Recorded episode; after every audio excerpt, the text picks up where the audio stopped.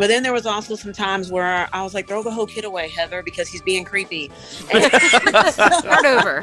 this started off as a Wes Craven New Nightmare chat, and it slowly transformed into a therapy session talking about children we hate. Right. Good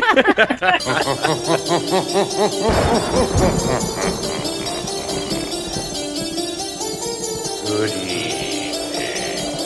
Welcome to two maddening hours of horror and fright.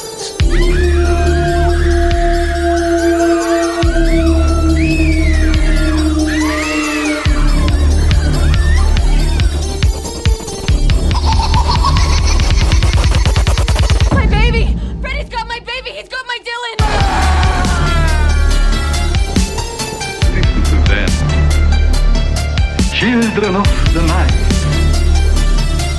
What music they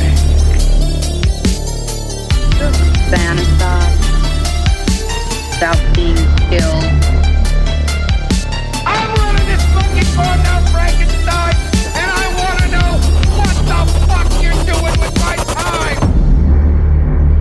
Hi, I'm Candy the Final Girl. I think they'd like to see us together again. And what, a romantic comedy? Just because it's a love story doesn't mean it can't have a decapitation or two.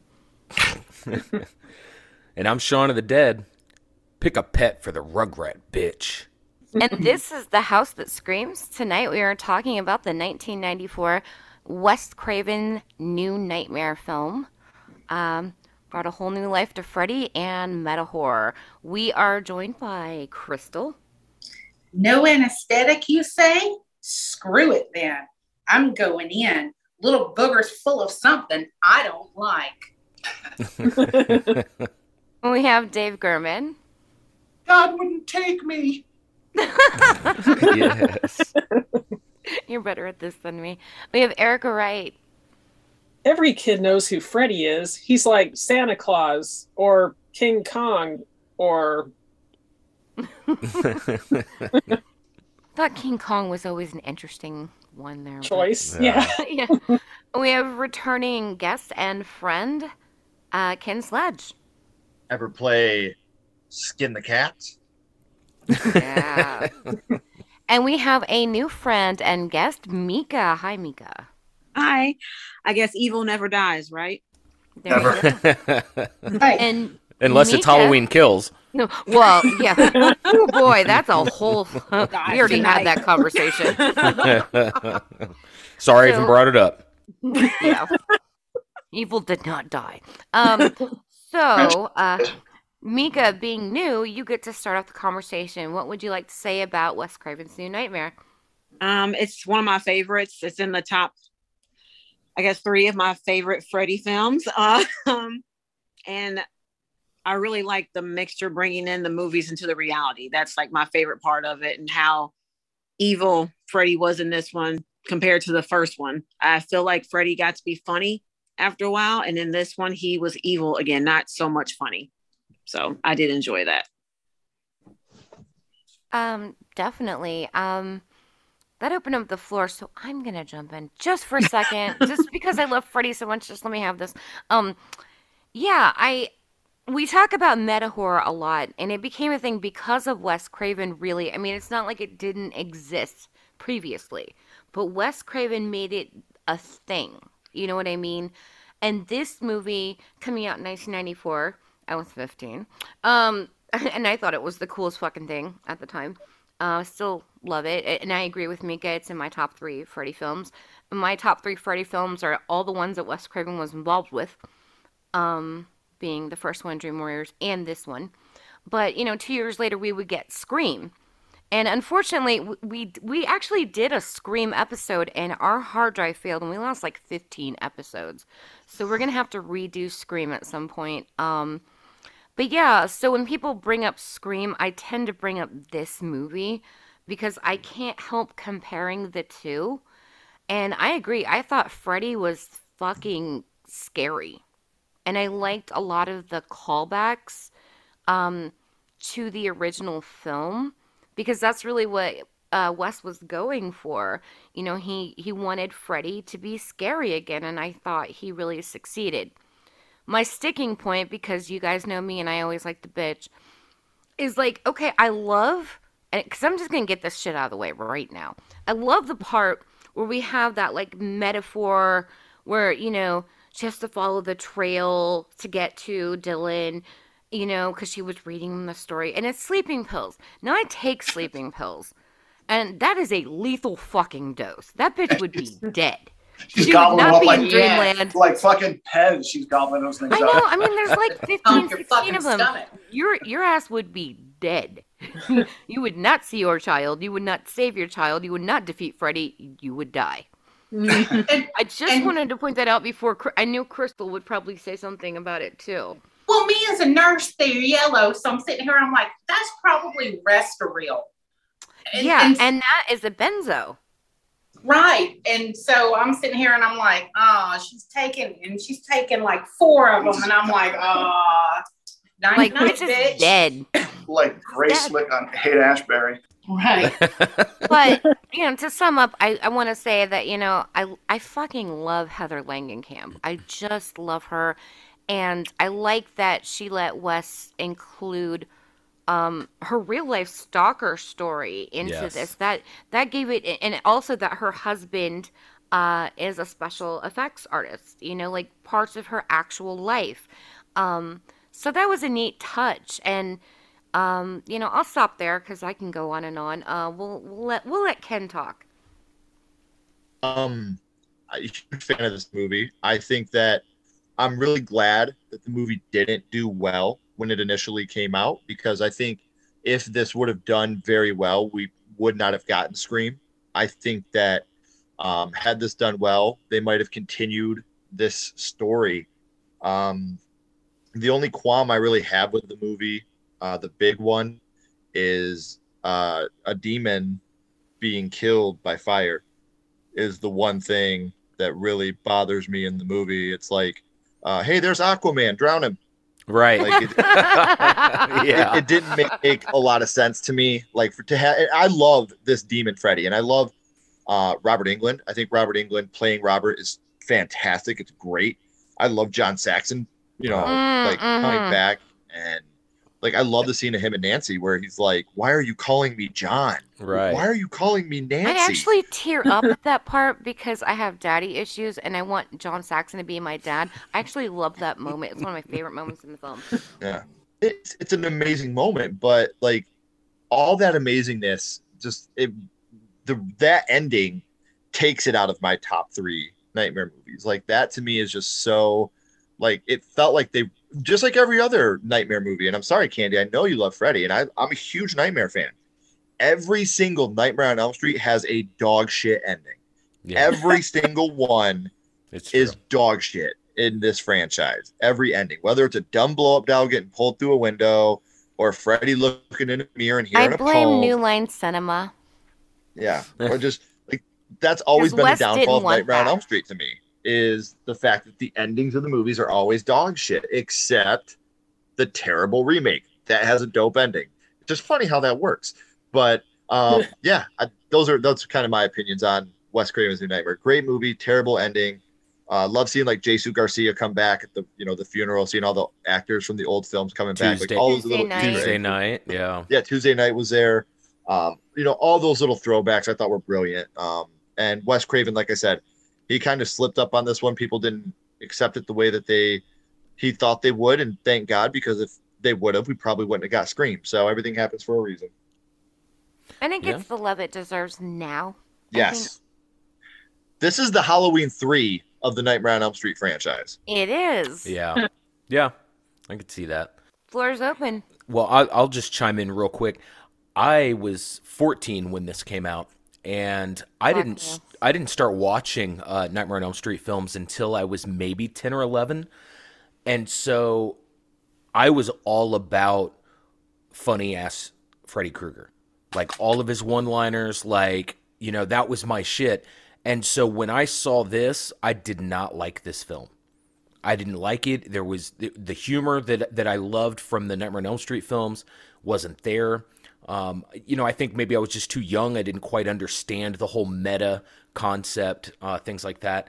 Uh, I loved that you know John Saxon and, and uh, Heather Langenkamp were in it. Um, and as I've grown older and I've watched it, uh, I like it a lot better now. Um, I do like the whole meta aspect, and I definitely think that this was the training ground for him to go on and do a film like Scream. Like like Ken said, with the ending, it, it's kind of off putting. My biggest sticking point with this, Dylan is the most annoying fucking kid. Oh, yeah. Oh my god, yeah. he is so fucking annoying. He's Um, almost like kid from the Babadook level annoying. Yes. We're like, oh my god, just start over. Yes. Feed him the sleeping pills.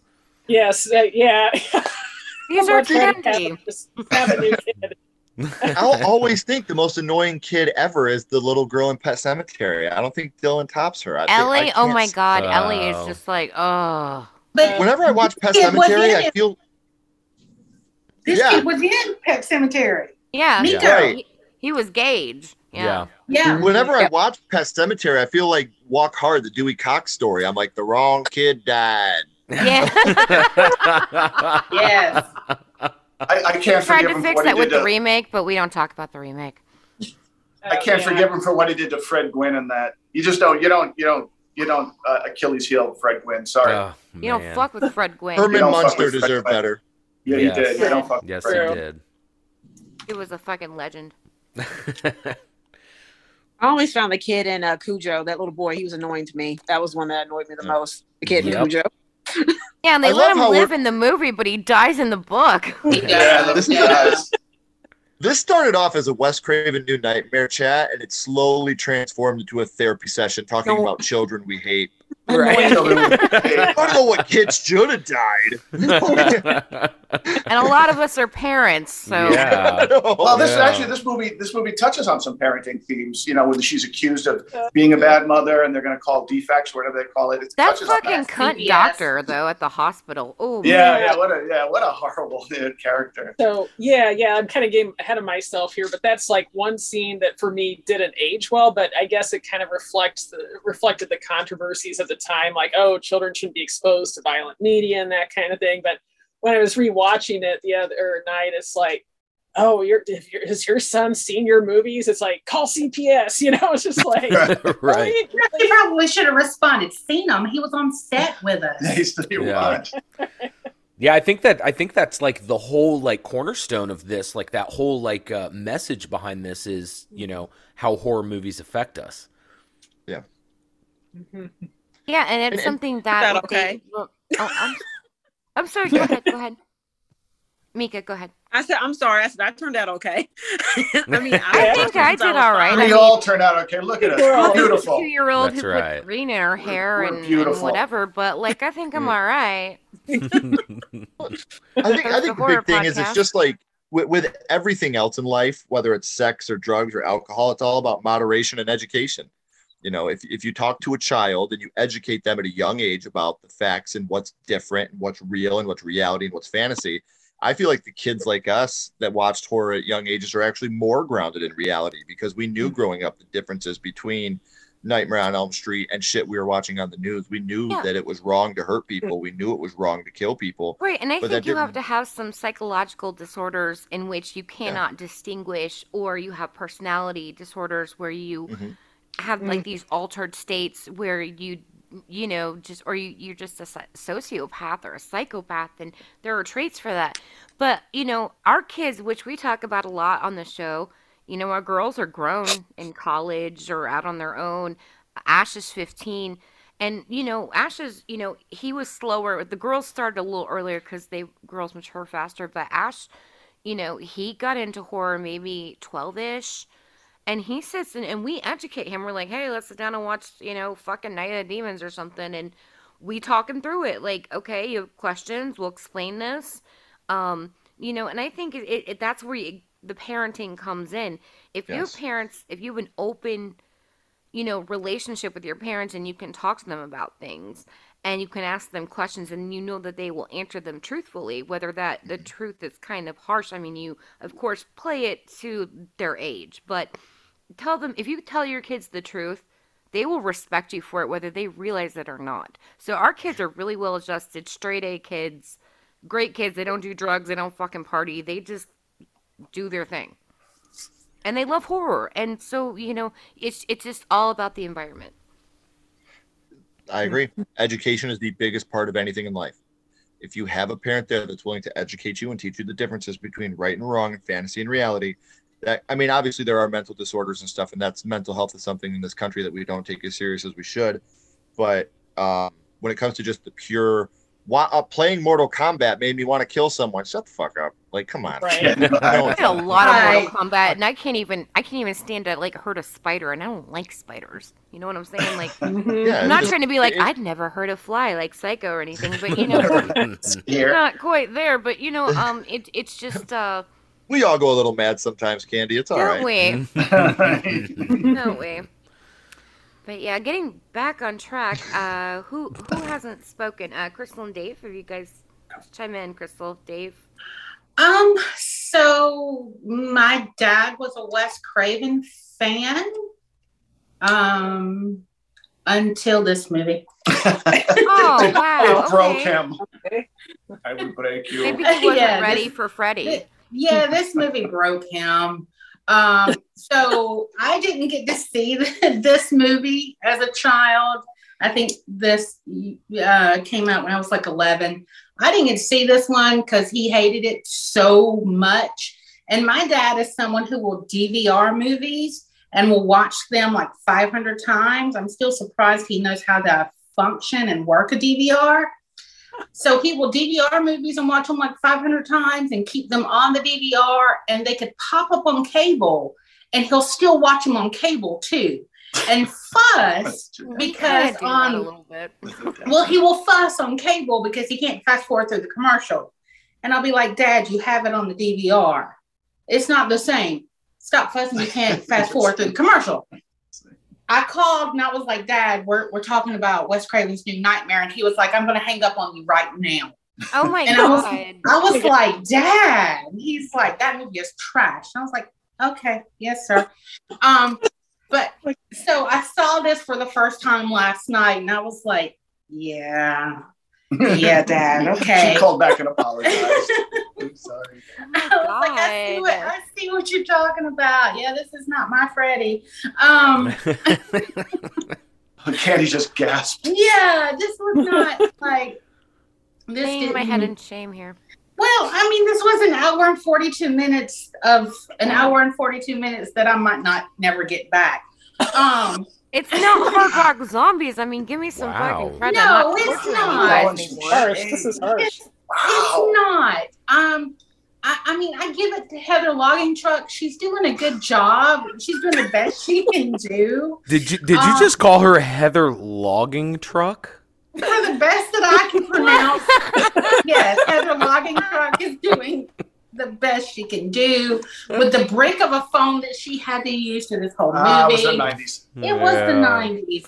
You know, I I give it credit. They they they were trying to do something different, and I, for one, am gra- am glad that Scream came two years later, um, because we did not need more of this. Um, when I saw Freddy, I'm like, God, that looks familiar. That looks familiar, and I'm like, that looks like a cross between Wishmaster and Goosebumps, the haunted mask.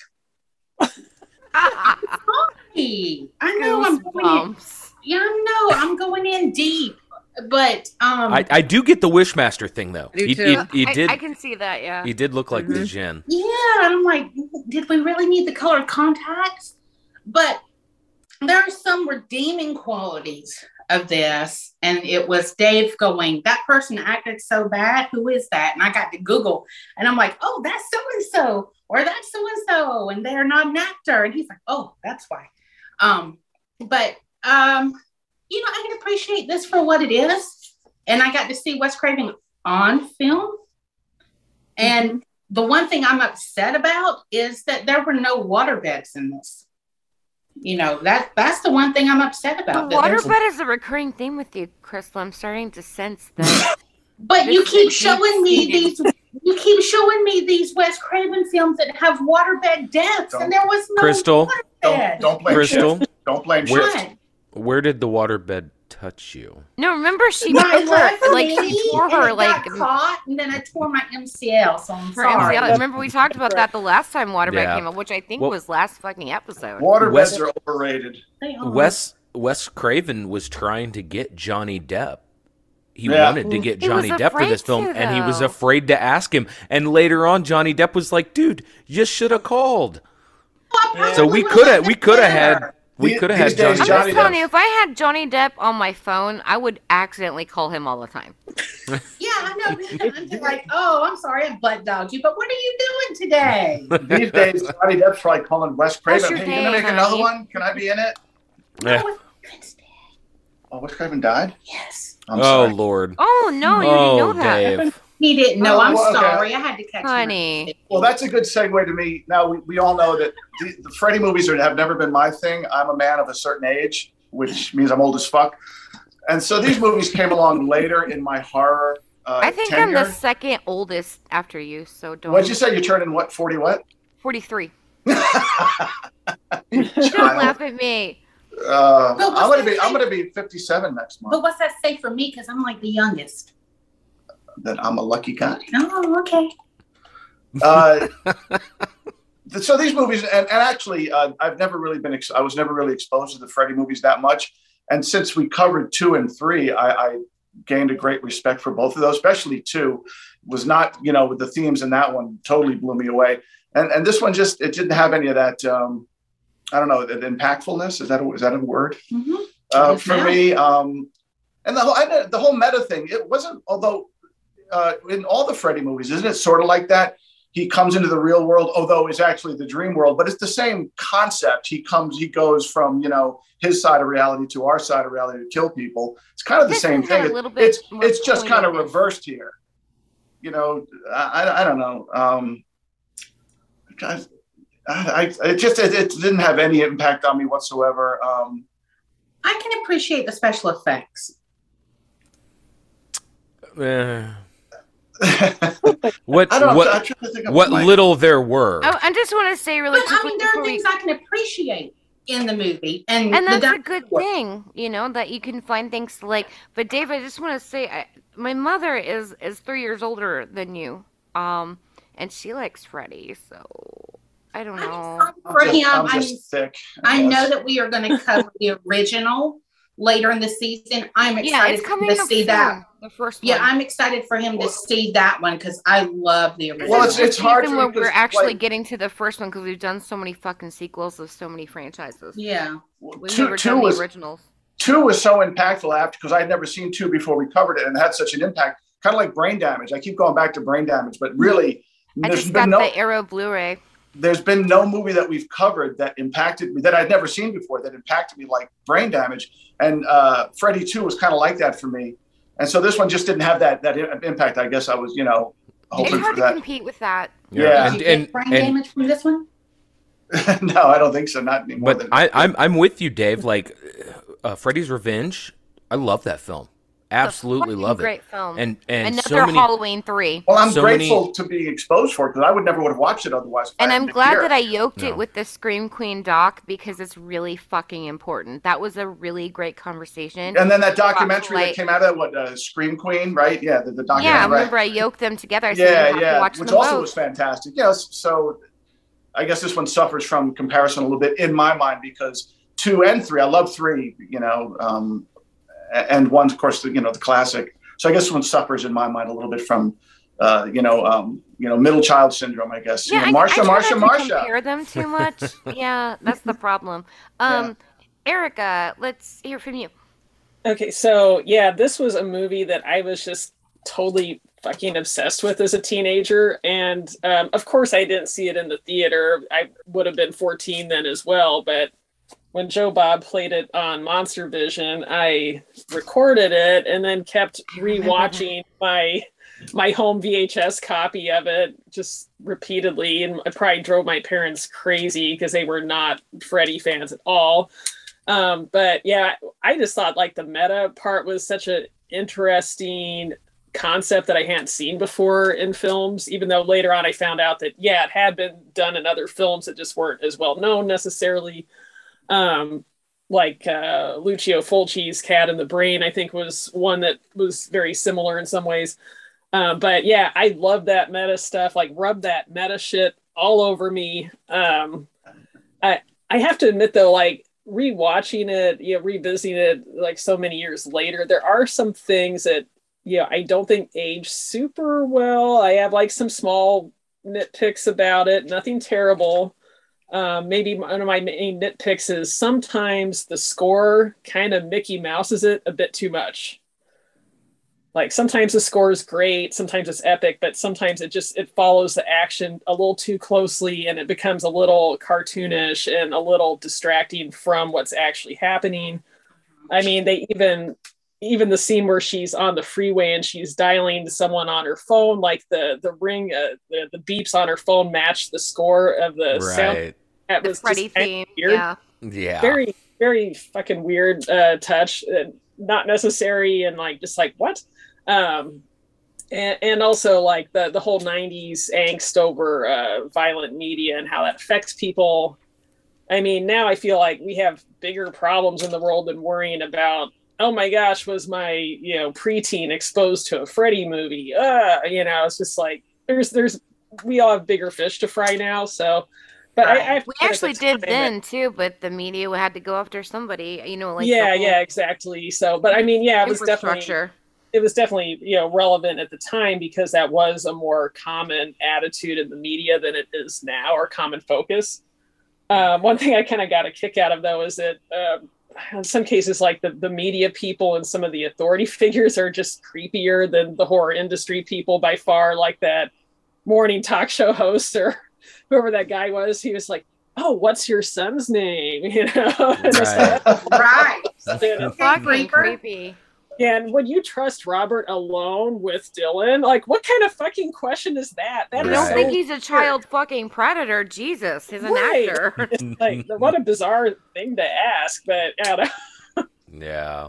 I'm, I'm glad you brought up the uh, Fulci thing because he actually called Wes Craven out. Oh, uh, yeah. saying saying that, that he ripped his film off Mm-hmm. because it's so similar to that cat in the brain. Mhm. Yeah, definitely. Um, metafilms had existed, but I really don't think we would have metafilms like we have them. You know, Scream being like the biggie, but it led into other things like elevated horror. I, It Mhm. was really born from this blueprint, and that's one of the I think the most important thing to take away from this film is without it we would not have scream without scream we would not have you know the big change in horror that we got um mika I was just gonna say, going back to what Crystal said about the uh the mask. Um, well, not the mask. Um, I well, Freddy's makeup in the new one. Um, I guess Wes Craven, he was he was trying to go for something scary. I was reading something today because I had rewatched the new Nightmare just to refresh my memory, and I was reading something about him where he wanted to make Freddy scarier. That's why he changed his makeup.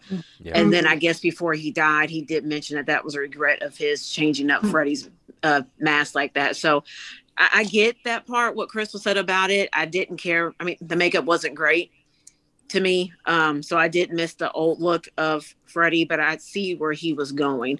I think if just taking out the jokes, I know some people Yeah. didn't like that, you know, just taking I out the liked jokes and it. just keeping the I did I did too.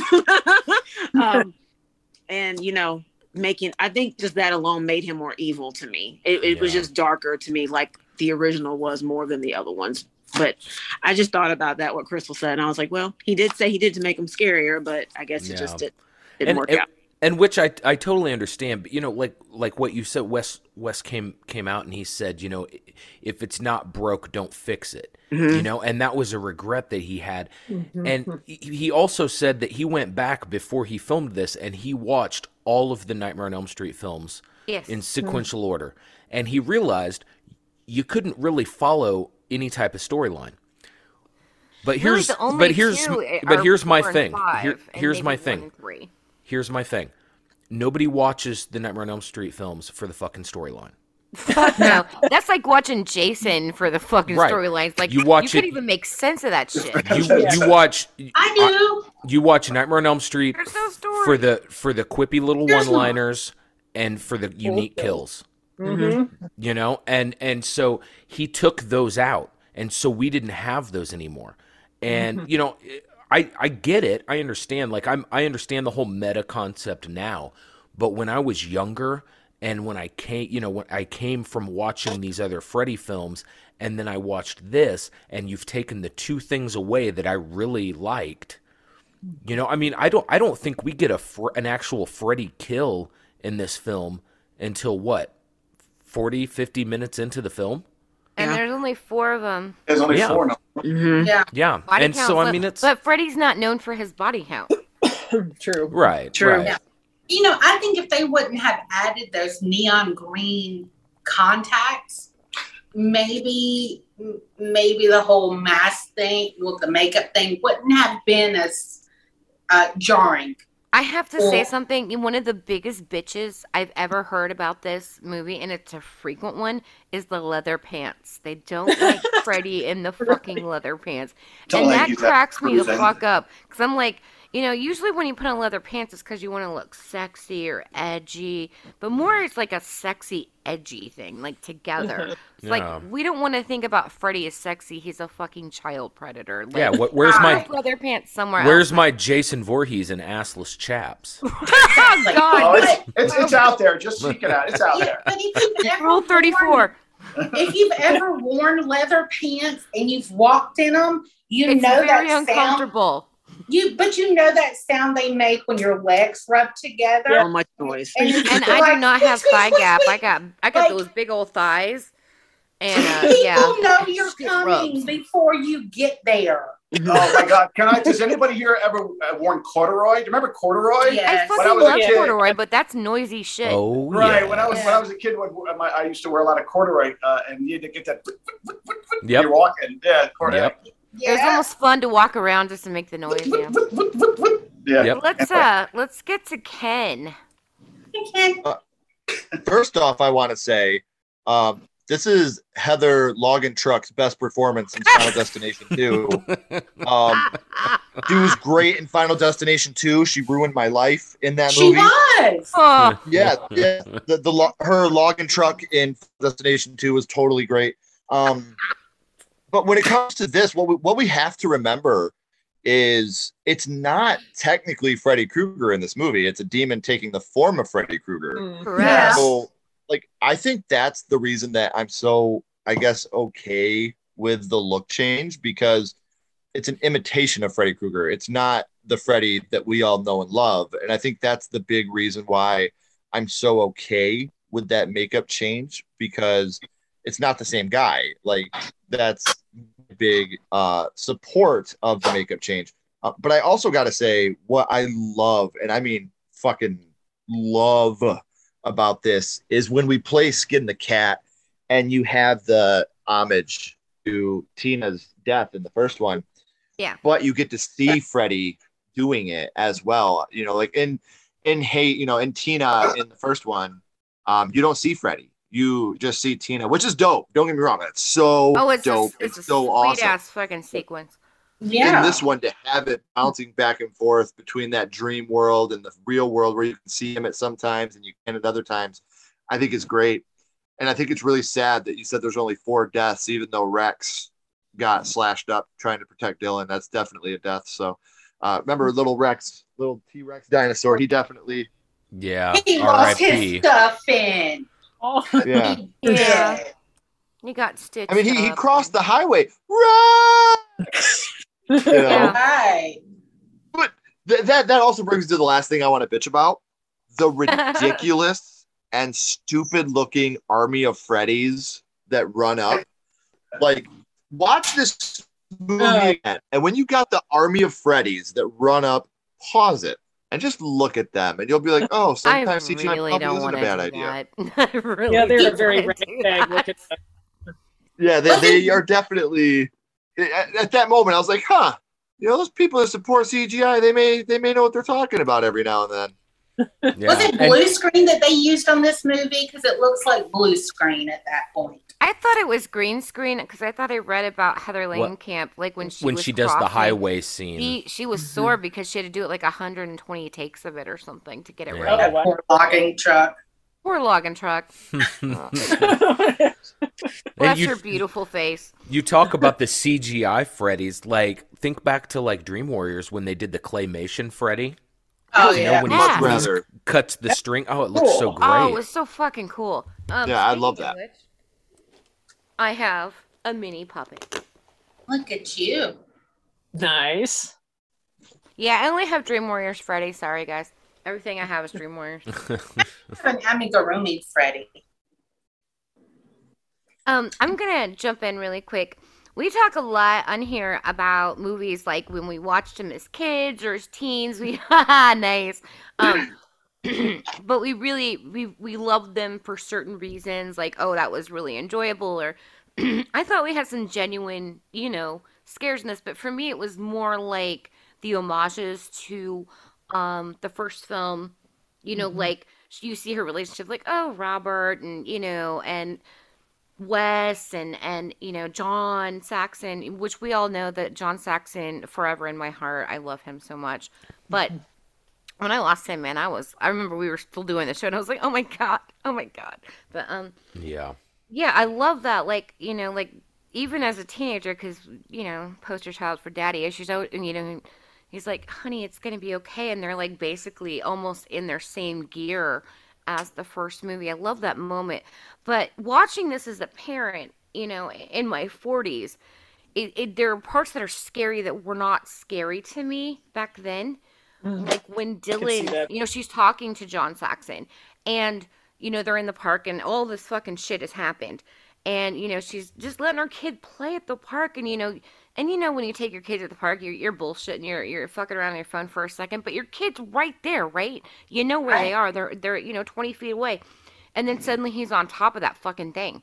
And Right. I, as a parent, am just like, Miko Hughes has ruined parenting for me because I gotta tell you, you know, That it's hard to kid.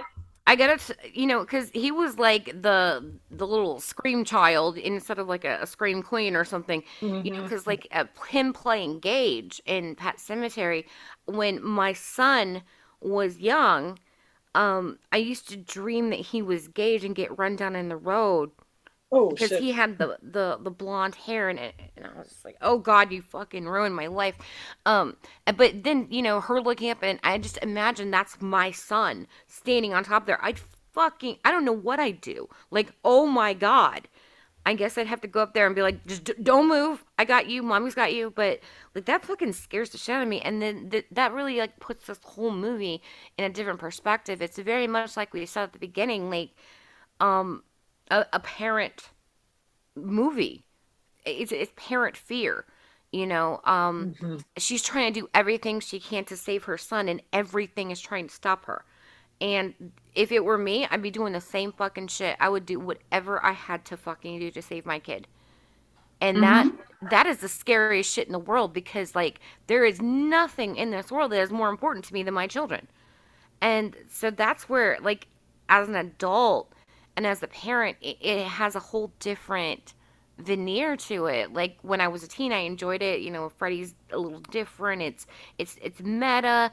Like that moment where we have where um, Heather is talking to Wes and and you know you, you go to his computer screen and it's already been written. You know everything that's happened has already been he's writing it. Even their conversation has already been written and uh, you know i thought that was cool but like yeah now i'm just like holy shit that were my fucking kid you best bet i'd be doing anything and everything and, and that gets me because that's scary. Like this demon's come and it's coming after my fucking kid. Well guess what demon? You're gonna have to fuck with me. Yeah. Well, I mean, you bring up a good point because all the other Nightmare on Elm Streets, it were it was teenagers that were getting killed, and that's not the case in this one. It's all adults, and Mm-hmm. they're dealing with real life adult issues. You know, Yes. kids, stalkers, you know, things like that. And losing so, a, a husband or a spouse or, or whoever right. you know, so it's one so it's no wonder why this didn't really appeal to me so much as a kid, but it appeals to me more now. Um, even if it isn't my favorite in the franchise, like you know, it's still it still means something. You know, there's still an importance with this film, and I, and I love it. Even even if people don't like this as a Nightmare on Elm Street film, to like this for the fact that it was a blueprint for what Wes Craven was to do a couple years later. Right, and I think this is, you know, sort of the trial grounds, and I, I really, honestly, in my heart, believe we would not have Scream as we know it without this film. And even if you don't like the film, you have to like it for that. You know, give it points for that. Um, Dave Crystal. Um, yeah, it was me. Okay, Um, Crystal. you- Sorry, I can never tell. Oh, it's fine. Uh, you had mentioned about um, them being at the funeral and stuff. Um, I was surprised when, like, she fell forward, and like, when did coffins get extreme slides?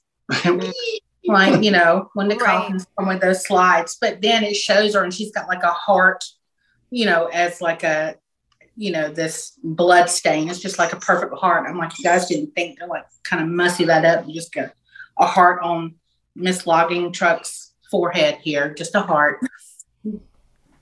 But yeah, I remember seeing Cheyenne just climb up, you know, at the park, just huge, you know, climb up and up and up to high slides. And I'm thinking, how is my ass getting up there to get you down? Because if you don't come down right. I mean, slide. what you How do. am I getting up there to get you down? Please come down the slide. Please don't get up there and look down and be like, I'm too scared. Because then I'm going to have to talk you down and be like, sit your ass in the slide and push. Let's go. you know, because, you know, please don't climb up all the way on the top and jump off the roof like Miko. Um, because we're not Babadook kids. Um, I, no, no, because then he's screaming at the TV and and everything, and they're trying to paint it as schizophrenia and stuff. And then he gets to the hospital, and I'm sorry, this is a poor depiction of nurses, but more importantly, like Dave and I were talking, and when she goes to the morgue to identify the body, and there's just bodies in the hallway, and he's like, he's like, is it really like that? And I was like, this was 94. This was, you know, this is LA County or supposedly LA County. So it could have been like that. But this was before HIPAA. HIPAA didn't come into, you know, law until 96. So yeah, it could have been like that. You could have just been reading anybody's toe tag uh, that you wanted. And you could just walk right in and ask for anything um, because there were there were no privacy laws like there That's are now. Um, so yeah, you could have just walked in and been like, "Is this my dead body I'm claiming? Is that my dead body I'm claiming?" He's got a nice jewelry on him. Right. And and then then I'm like, you know, she's like, you know, can you pull the cover back more? And and the dude's like, yeah, I'll oblige you. And then she kind of throws up a little. It's like, this is why we don't pull it back more. You knew not to pull it back. Why did you pull it back? You know, because of that dream and i think she was you know starting to doubt her own sanity and her own thoughts like you know how could you know because as adults we, we try to rationalize everything and she was like We- well rationally i have to know did this happen Right. She saw a part of it. So he knew not to pull back more because of, you know, anything that could have happened. He could have handed her a bag, a bucket, trash can, anything. I'll pull it back for you. But man, I'm the one who's got to mop up that mess you're about to make on my floor. Here you go. he didn't seem to give too much of a fuck he did not seem to give too much of a shit. And then I'm just going to go ahead and let you know because The Adventures of Jimmy Neutron is one of my favorite shows. oh my god yes That gentleman is the voice of Mr. Hong.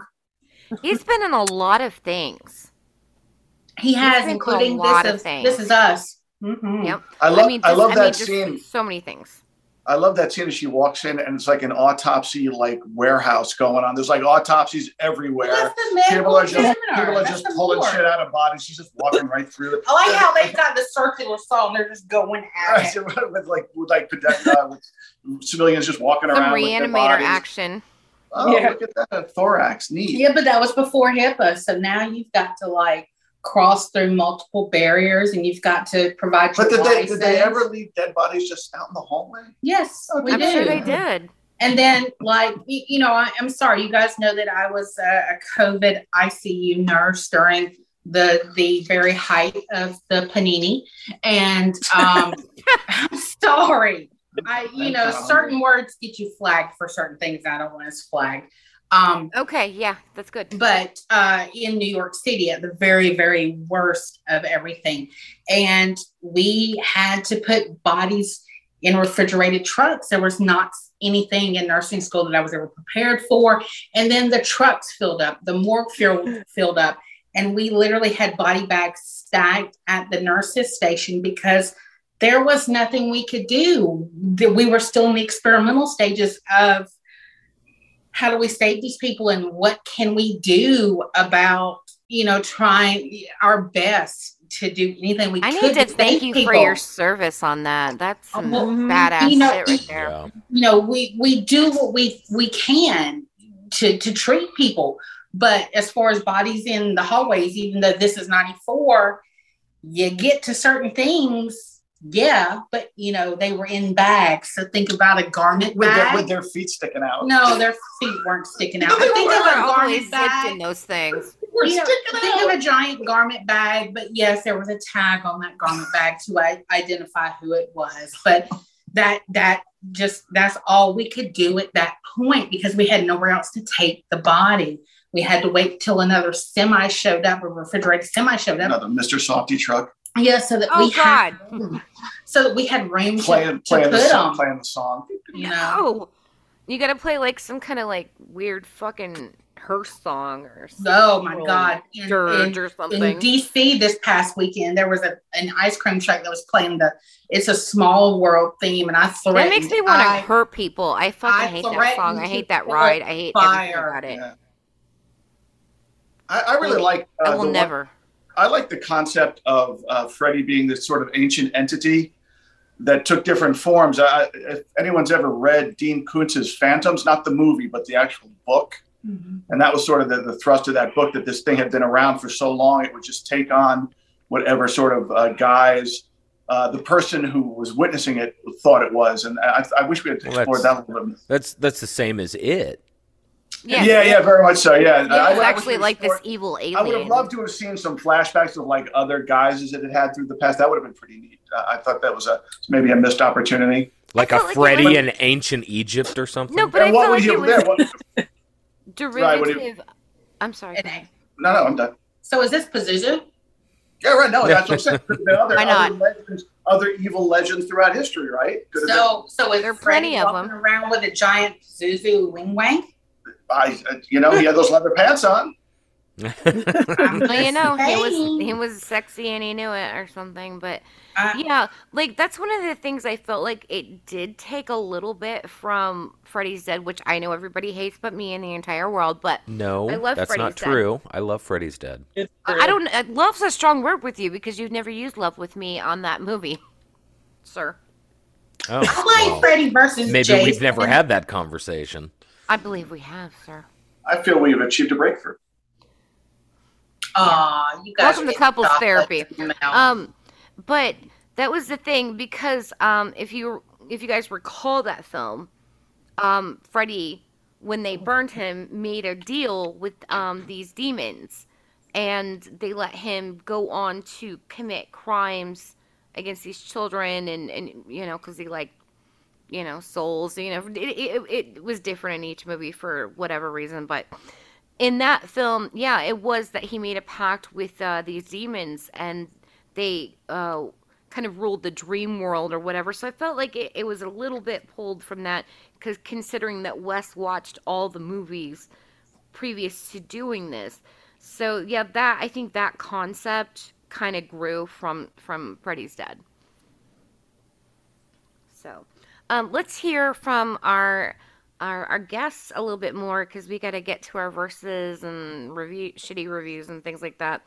Um, Mika, let's hear from you. Um, any reflections upon the film? Anything? No reflections. I do have to say, I don't know if I, I st- still in my top three. I hadn't seen in a while. I think I was 12 when this movie came out.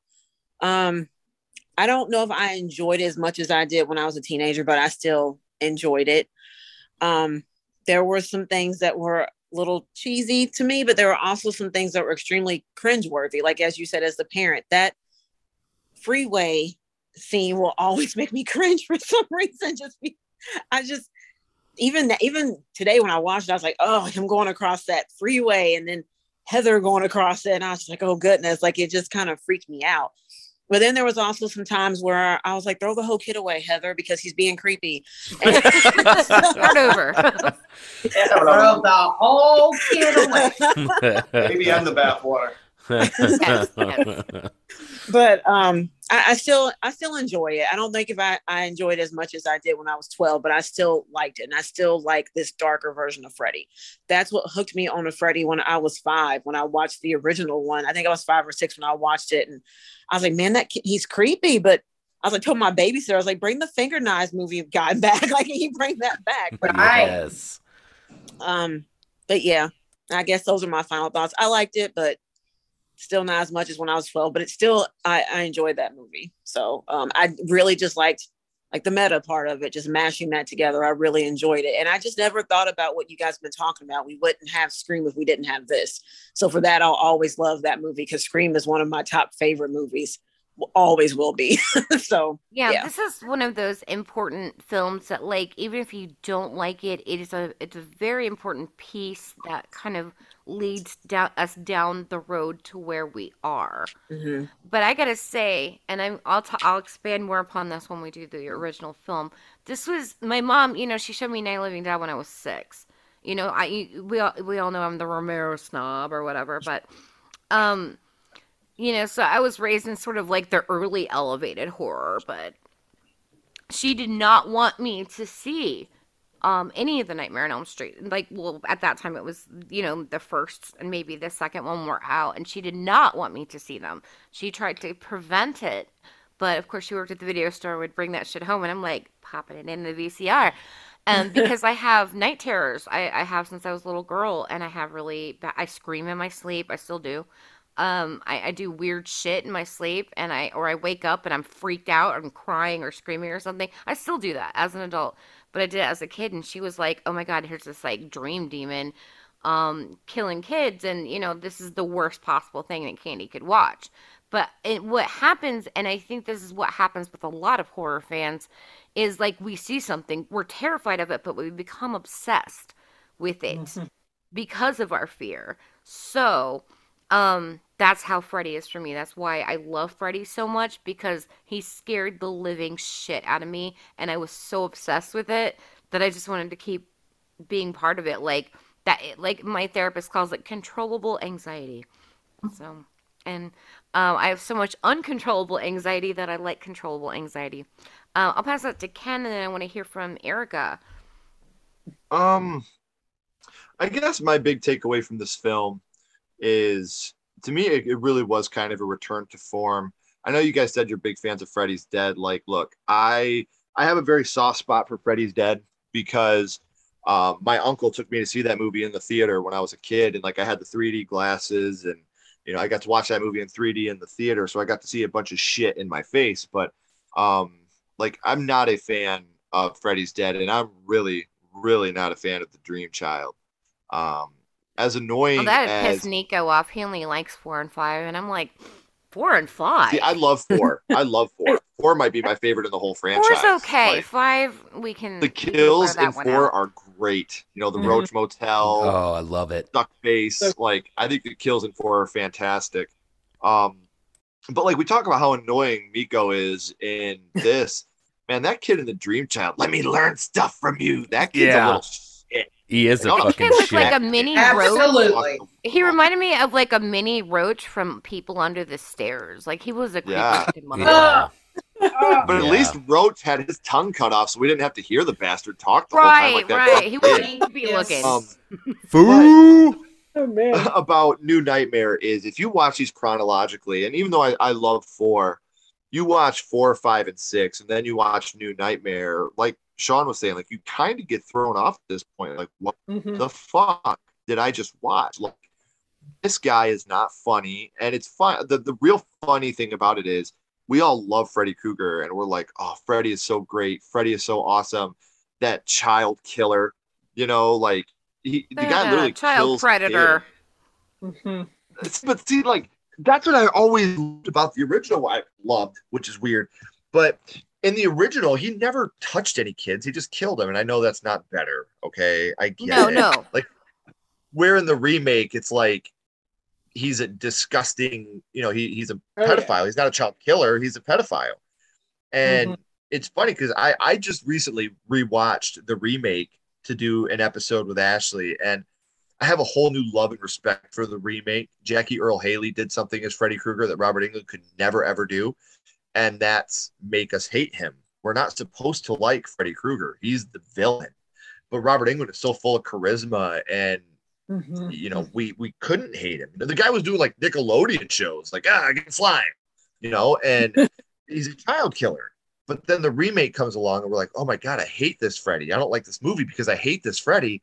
We're not supposed to like Freddy. We're supposed to hate Freddy. And And I, I think I that completely really agree started with, with- that. I, Yeah, I, I, think that started with Wes Craven's New Nightmare. When you watch Wes Craven's New Nightmare, you love Robert, you love Heather, but you never at any point are like, I love this Freddy because he's No. dark, he's evil. There's no comedy, there's no charisma. It's just a demon. You're like, this guy sucks. Like that's why a lot of people don't like this movie because this Freddy sucks. He's supposed to suck. Like that's the point. So Well, like And the thing about the remake, and and I'll just touch on this briefly for a quick second, is like they do make it clear within this, the original series that he is a pedophile. Um, that is very much touched upon in in Freddy's Dead. Uh, for those haters, uh, like that that theme is there. As much as some parts of the movie suck, it's very much c- clear, and it is it is clear. That's why all the parents fucking killed him because he was molesting all the kids in the neighborhood. Um, you know, as vigilante justice. But uh, I I uh, I, I like horror, but I don't like true crime because I can't stomach it. It makes me throw up. Like literally, I'll I'll watch. He'll be watch. You know, Shawn likes true crime, and so does my mom and stuff. And they'll be watching that stuff, and or I'll read it uh, an article. I'll fall down the rabbit hole, and I'm reading this true crime article. Oh, it looks like beans. Um, my little baby. But uh, yeah, and, and and the thing is, is like I go and and and it just makes me sick to my stomach. So like I know it, but it's not in my face because that goes into true crime for me, and there's a lot of personal stuff behind that for me that I it I, it's too much. Um, so just just knowing about it, them stating it, and that he went on to become this dream demon that kills the kids because he can't hurt them, he can't be a pedophile anymore. Um, that's enough for me. Um, because when we start getting too much into the pedophilia, I can't watch it. I throw up. I get sick. Uh, PTSD, shit like that. Like it fucked my life up, and I. Uh, oh god, I wasn't gonna do this. But anyway, th- that's enough for me. That's that's where I'm going Right. with that. Like, so I agree. I see. I see what you're doing. I, I can't. I can't go there with that. I can't. Mm-hmm.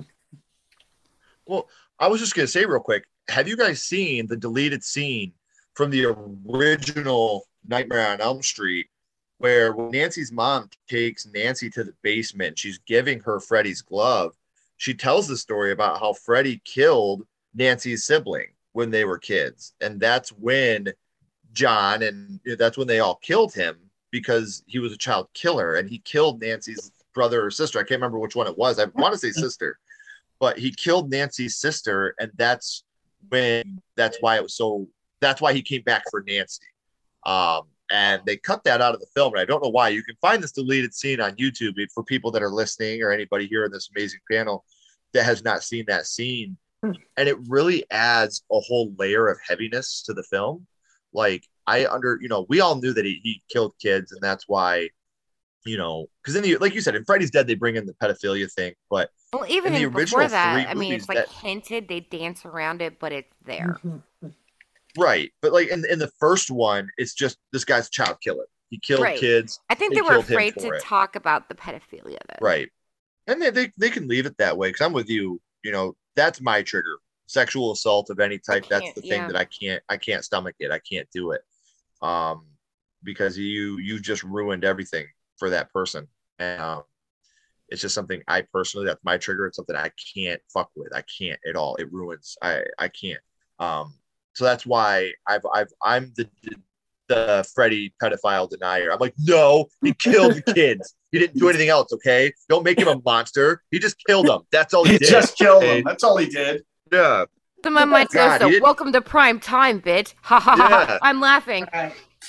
yeah so like get that high. that's that's i just feel like that's a very powerful scene that if people haven't seen it you should do hmm. yourself a service just look it up on youtube where they talk about freddy killing nancy's sibling i just think it's so Wow. crazy to go Think back about and how wild now. it is because that was 1984. That was 10 years mm-hmm. before this film mhm. was made, and and how different society was at that mm-hmm. point already. That's how fast things go. yeah Yeah, where we're whoa, society's ready to hear about this. Like, who made you the fucking boss of shit? I don't know. I don't know who makes these rules. Uh, Erica, uh, any reflections that you'd like to share? Um, so yeah, re- revisiting this, I think for the most part it, it does hold up well. Um, I still love the meta-ness of it. Um, it, it adds just like a, another creepy element, and there's like a lot of good atmosphere. Like I have to agree with like uh, something that uh, I know Shawn is one of the people who brought it up. Like the kills in this are not as cool as they were like especially in part four and i i even do love uh, the kills in part five i know there are some just trash elements of that movie but Like the motorcycle Dan the kills. pretty motorcycle thing was rad. Yeah, That Yeah, fucked it's me up fucking when I was a kid. It was great. That was awesome.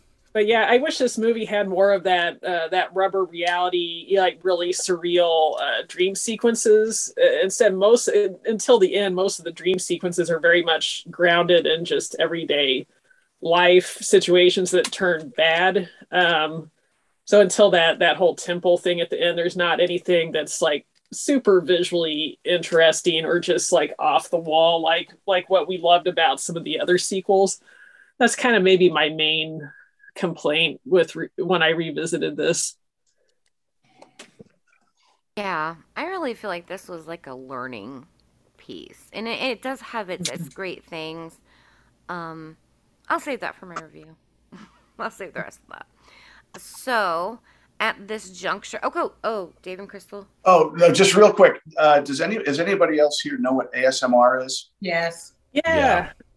Okay, I just want to say I just want to say real quick. I, I am ASMR sensitive, and Wes Craven's voice is a total trigger for me. Yeah. Puts me right to sleep. He's got that soft voice. It puts me He right to does. It's smooth. Yeah, that's that's, that's, all, that's all I got there. If anybody else is ASMR sensitive, No, I want voice I, want to hear him like just talk a lot, and I'm just like, just mm. you know, just read you know a menu or just you know tell me about his day. I'd be like just drifting Whereas off. when you hear George Romero talk, it's kind of like the opposite effect. You get kind of like, But, but that's why I keep saying I'd like Daddy Bradley and Keith David to read me the phone book. Keith That's David, why, yes, Keith that's David. why I keep Yeah. saying please. Yeah, we just Keith Can okay now talk about a horror movie. We just watched Requiem for a Dream with. Oh, oh, yes. yeah, we Yeah. watched that shit with our kids, but like we don't have little kids. They're grown Yeah, ups if I- or, or I fifteen. want to I want to meet Keith that. David. That's a and ask him fucking horror that. movie. Yeah, that is God. And Keith David, you know, is, has a small part in it, and that part where he's buck ass naked, I'm like, damn, he got a fine ass. That's a fat fine ass. That's Spawn you talking about. hmm Mm. I, but I mean, that's a, that's a fine ass right there. I was like, ooh, okay, Mm, all right. I like it. I like a nice ass. I'm just saying, lighten up the mood. Um, Yeah. I know a guy. yeah. so, His name's um, Shawn. oh hey. Well, speaking of call- fine, speaking of fine asses, I think we got I think we got some verses to talk about. For the thousands in attendance and the millions watching around the world, around the world, around the world. Ladies and gentlemen,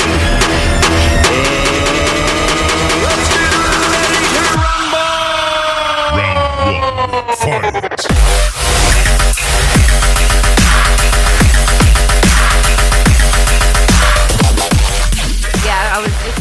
get to that. So, So, our versus question tonight uh, for the show, I went easy since we have two guests. Like I said, I'm saving the crazier ones, like all the machines in Maximum Overdrive versus Aaron, you know, like that kind of shit for just us because we're lunatics. Machines. But yeah, that because I, asked for weird, and I just I don't know what I thought I was gonna get, but I didn't. We got some un- weird ones. Underestimated. so weird We got some and weird and I ones. love it. But so I, I picked a tamer one for you, for you guys, uh, especially Mika because this is her first time. So our versus question tonight, and you can choose to pass. You can choose to pick only the movie you know. You can you can do whatever you want. This is a house that screams. We don't really have fucking rules. No one's our boss. No Um, rules. So the versus question tonight comes from our friend Daniel Nightmare Nerd Ryan, and it is Doctor Giggles versus the Ice Cream Man. And um, I'm gonna preface. Well, I'm not even gonna preface. I'm just gonna go right into what I think because I like to do that. I'm bossy, uh, or something. But okay, so my brothers, they're four years younger than me, and they're twins. My my brother Daniel, who's been on the show, he, he did Rocky Horror with us. Um, so different Daniel than the that. Daniel that that did the question. He was obsessed with fucking Doctor Giggles, and he watched it nonstop. Now, if I had seen it maybe two or three times, I maybe wouldn't have wanted to kill him. But I saw Doctor Giggles like a hundred times in like a month. So, um, but thinking about Clint Howard as the Ice Cream Man, if you haven't seen that, you're not missing much. Unfortunately, I saw that earlier this year, and I regret that decision. Yeah, I watched it with Joe Bob, and I was like, I'm not drunk enough for this. But, or drunk or high enough, and I'm on fucking a lot of drugs. So, um, for for my back, Mika, just so you know, my spine doesn't work, so I'm on like fentanyl and all this shit. Like, I just was not not enough drugs. So, in that versus where I really don't have a dog in the fight, I still have to go with Dr. Giggles. He was a lot more aggressive. Um, they were both crazy and both really fucking annoying. But I think Clint Howard is is is just like too loopy, nutty, whereas Dr. Giggles was like aggressively nutty. So I have to say Dr. Giggles is my is my final answer. Whoever wants to go next. Grenadine, baby. Clint Howard, Ice Cream Man. All right, we got one there we for go. one for one on each. You can't fuck with my grenadine. So I'm, I'm gonna go for sure hardcore strong with Clint Howard, Ice Cream Man. And now, don't get me wrong, I fucking love Clint Howard, but I don't think that he would win against Dr. Giggles. This is, you know, my whole thing. But I want to make sure everybody knows I do is- love Clint Howard. so, okay, so we got one for each. Who's next? I'll Go ahead. go. Go ahead, Erica. Um, yeah, so it's been quite a long time since I've seen Dr. Giggles. And pardon my exclamations of ouch and oh, because I'm doing a, a kittens versus fake Freddy glove fight, and the kittens are winning. Oh, you're all my kids Always. now. Kittens always Yes. win. Uh, but yeah, I have to go with Dr. Giggles, though. Uh, yeah, he, he's definitely uh, a lot more aggressive, but also he's a doctor. He's highly trained. He can. he, he went to medical school and got his uh, his E, you know to to really fuck people up. So um, yeah, I guess I'm going to be a little bit elitist and and say that educational level is a factor here. And I think uh, yeah, Dr. Giggles would win this match. Nice. Okay, uh, who I wants to bet go he next? doesn't have a degree in grenadine. Probably true. Evil speak. Mika, you want to go? Yeah. Uh, so just based off movies alone, um, I really and oh, my video went away. Sorry. Um, I just seen the Ice Cream Man. Me and my partner tried to watch it sometime last year. I don't even take any of those drugs, and I couldn't do it. I I think probably about thirty minutes in, we were like screwed. We I don't think we watched Yeah. it all. I couldn't like, do it. Um. I did it for Joe Bob. He's my dad. yeah, I did it for Yeah. Joe Bob. But uh, Dr. Giggles, that was my shit when I was a kid. I don't know why, but I love that movie. So I'm Dr. Giggles all the way. Three for Dr. Giggles. All right, what's going on now? Dave, Crystal, for you guys want to go? I, I have never seen either one of those movies, so I don't have. and, You know, uh, if you're based on which uh, character is stranger looking, it's hard to call. yeah, that's a difficult one. Uh, but based purely on size, Dr. Giggles, Clint Howard is just a, a wee little fella. So I think, is doc, yeah, I think Dr. Giggles gets it just on just on body mass. Crystal. You know, I have to ask the question. Um, can Ice Cream Man get me one of those Teenage Mutant Ninja Turtle ice cream pops? It Yeah, probably I has like some was brain matter in it though, that- or does that affect something, or an quality? eyeball. But where the eyes never really lined up, like the SpongeBob ice cream pops. And yeah, but Ever. but one of them would probably be a real eyeball. Oh, so I can't Yeah. take viscous matter. I think I'm I think I'm allergic to aqueous matter. Um, so I think I'm going to have to give this to Dr. Giggles on the fact that my favorite band is Queen and Brian May did the music for Dr. Giggles. He did. So- Wow. So- who, who did her research? Yes. Um, Know that. so Oh, girl. Shout out to Google because I've never seen either movie. Oh, wow. well, hey, I mean, we got to make a judgment. People Yeah. Yeah. find an answer. Uh, So, Shout shout out to Google and a circular saw and one of those picks. So all right, Wow. okay. Yeah. Uh, Shawn of the Dead. Wow, I guess that leaves me. Um, I'm sorry, Ken. I gotta, of a bitch. I gotta, I gotta go with Doctor Giggles. Now, I love Larry Drake. I love Clint Howard. I think Uh, they're yeah, both yes, both of them are great character actors. Um, but Doctor Not Giggles, great enough, apparently. yeah, Doctor Giggles had uh, 19 kills. Uh, Ice Cream Man only had five. One of them was David Naughton in a cone, though. To be fair, Yeah, that is that is true. That counts So as two. I'll, I'll give him. that counts pretty pretty I'll, high. I'll give him two for that one, but still, just doesn't compete, man. My my guy, Doctor Giggles. you know, can I be honest? When this came when this came over the chat, the first thing I thought of was Dr. Giggles was the dentist. Uh, Was it they- Dennis? Uh, yeah, that's a fun Well, Yeah. and then the second thing I Yeah. thought of was when you said ice cream man. There's a YouTube short uh, of a friend that I, I have that that is in a YouTube short that is similarly based. That's actually pretty good. Oh, okay. That- Send, put that link in chat. Okay. And I have a link for you guys too. Something Nan showed me, my daughter, um, that was really fucking creepy. I meant to put it in chat a while ago. I'll, I'll do that too. It's something different. It's a it's a J horror thing, but it's cool. Ooh, I love J horror. Me too. So I um, think so. I think Doctor Doctor Giggles. Giggles is the, the winner. I think Sorry, he. Ken. Sorry, Ken. Sorry, It's all right, Ken. guys. To, to, to be fair, there was one time in the 90s I was wrong too. So it happens to all of us. it happened to all of you at the same time. But we'll, we'll, we'll We're under group Cover, guys. hypnosis. Bush. Grand delusion. Um. All right. Now that makes it time for Shawn Shitty reviews. Crystal. Um, I just. I can't even. I can't even keep up with you anymore. Sorry, I do what I can. Shitting on these haters, I be shitting on these haters, shit, shit, shitting on these haters, I be shitting on these, shitting on these, shitting on these, shitting on these, shitting on these haters like I took a laxative. Yeah, boy. What the fuck? So uh, we got some doozies tonight. I Um, bet. Yeah. Nobody likes this fucking movie. well, um, there there's a theme here. I'm Um, sure there is. You may pick up on it. I'll try to hold myself back.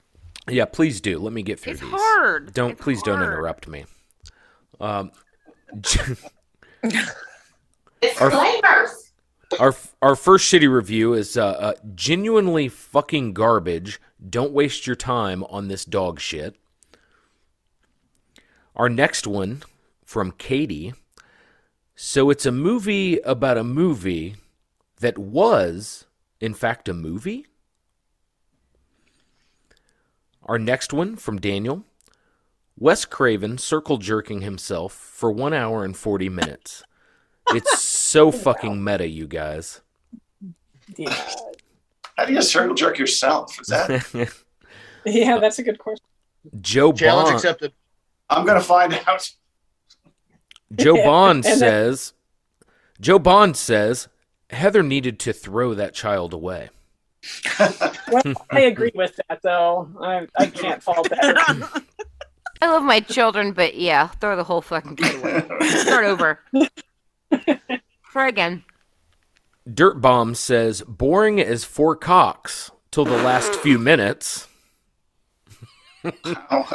Boring, on, what? boring as four cocks. Four cocks. That Why are got some. four cocks boring? When um, That I, I mean, got some I'm not saying that like I wouldn't think I that. mean- I'm just saying like in general, wouldn't I wouldn't know where to look be first. Three's three's okay. Three's okay, but four's pushing it.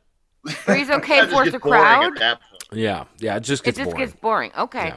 I I'm just trying imagine that guy's like, as a guy that's usually surrounded by five cocks, trust me, this movie's as boring as four. Okay. You asked how to circle jerk as one. Yes. Uh, okay. Oh, you, Talent. You know the answer. Talent. Oh, okay. Yes. I'm a I'm a good pivot man. Speed. Uh, our next one is from Etta. This was god awful. I appreciate the concept and the meta horror idea, but it's a no from me. Someone really said, "Hey, let's hire Miko Hughes and have him act exactly like he does in Pet Sematary." It could bring home the money. I mean, he did a great job in both. I'm not gonna. I mean, I know he's not Yeah, a great yeah. person in Did real you guys forget he was on Full House at this time too? Mm-hmm. He was everywhere. Yeah, he was very popular. Thanks to him, I now know that boys have penises and girls have vaginas. So That's right. he taught us anatomy. Wait, I'm going to take some notes. What now?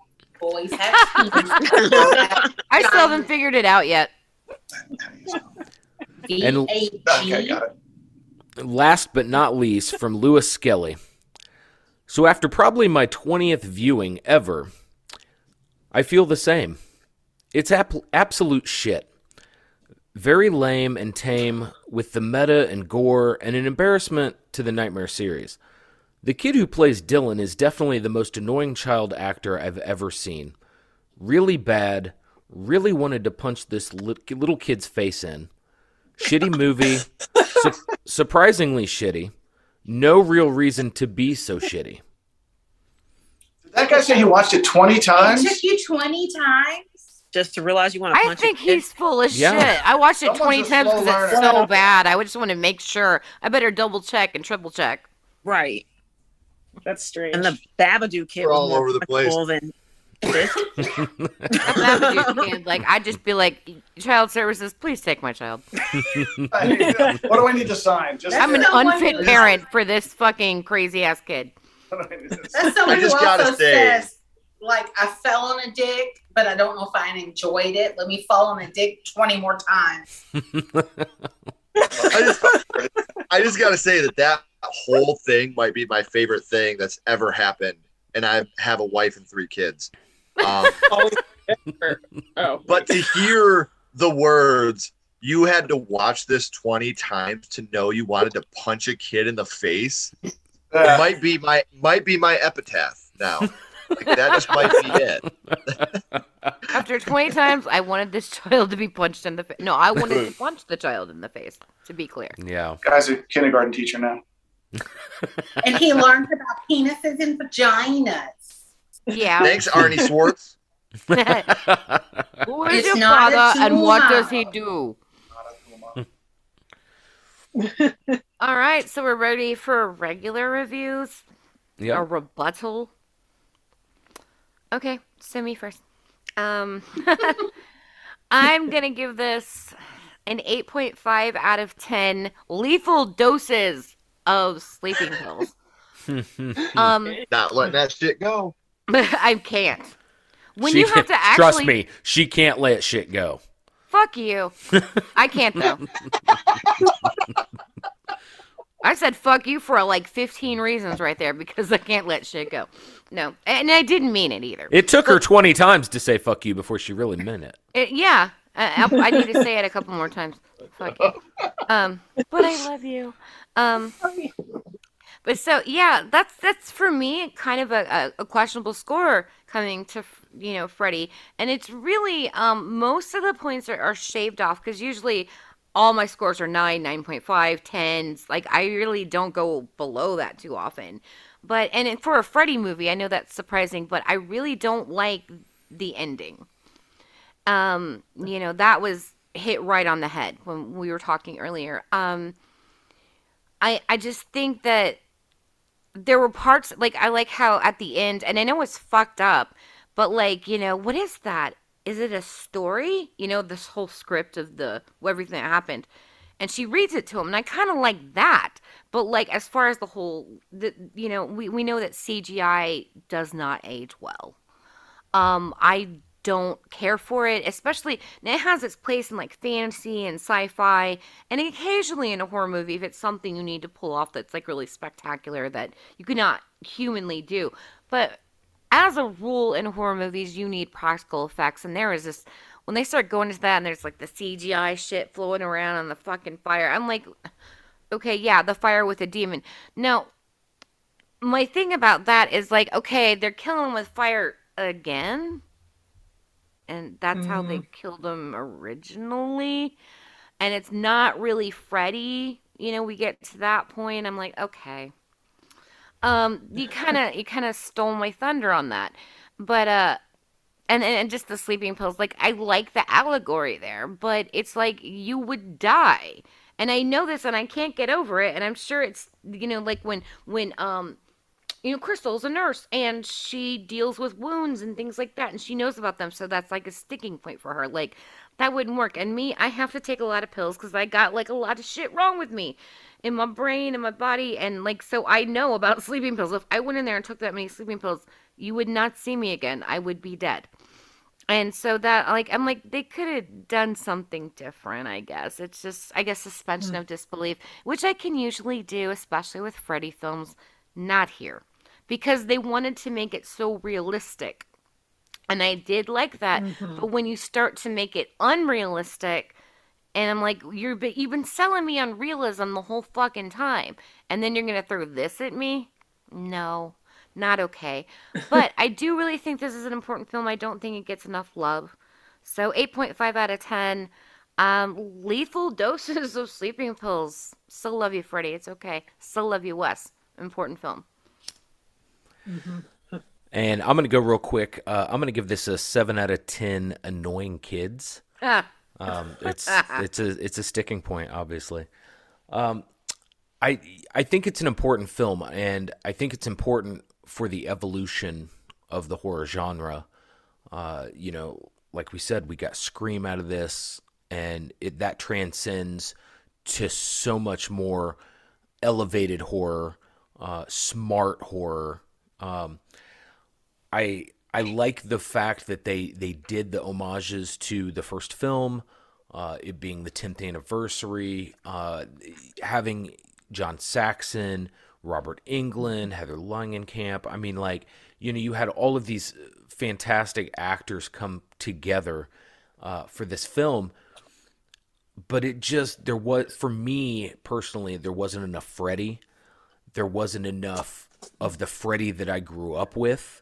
Uh, I didn't get all of the things from this that I had grown to love from the Nightmare on Elm Street franchise.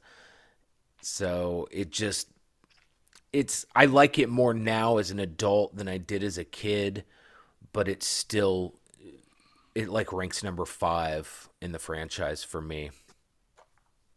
Yeah, Hey, oh, I. I see. I see the face. I see the face. You know That's okay. face. You live with this face. I was I like, live with "No, that face. I you're see that face a lot. I see that face a lot. You- I'm gonna give you the eyebrow then. So yeah, seven out of ten. Annoying fucking kids. Okay, who would like to go next? I'll go. I'll go. Let me go. Okay, Uh, Dave. I, I, we're gonna have to start picking movies that I've seen before because this is the second week in a row. Hey, Dave. I put special stuff on the schedule for you. We're getting there, honey. Oh, thank yeah, you so much. yeah, we're doing the classics. Remember? This is the second one in a row that I've never Hey, seen are you are before. you digging at me? You fuck. no, bad.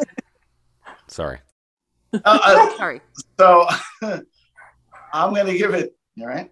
I am. You all right? I'm gonna give it six out of ten. Bad crotch CGI. Yes. We, we didn't talk about that scene where Chase dies and like the claws come up through, Oh, the, yeah. through the uh, the car seat. It's like the worst animation. Is that like early CGI or what was it? Blue that? screen. It was just it was just terrible, just terrible. And then he scratches his nuts. well, an itch. But uh, uh, th- this is my this is number four. If I have to rate Freddy films, this is the my fourth favorite one, and I've only seen four of them. So, uh, yeah, I, it, it- it's just not as impactful as the other ones for me. Like I'm talking about with two, so impactful. Three is so much fun. One is a classic.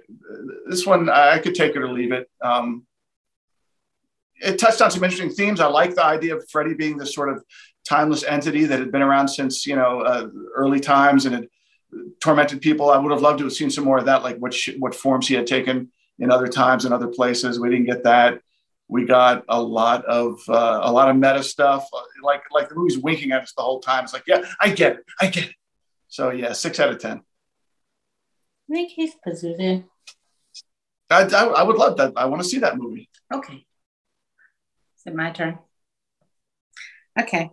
Uh, I'm going with seven out of 10 extended coffin slides with logging trucks. Um, because, um, you know, this isn't the worst movie I've ever seen. That's going to get a rubber.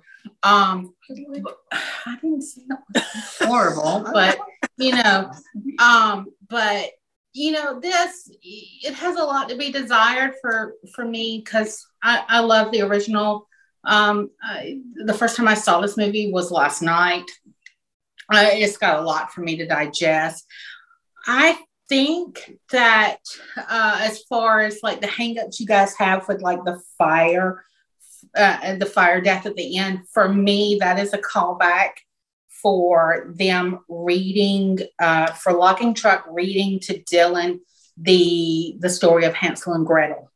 I think that was her reading that story to to to Miko's character at the end, um, and um, during the movie, and then her logging truck's character pushing uh, Freddy into the fire at the end, kind of like Hansel and Gretel do the witch.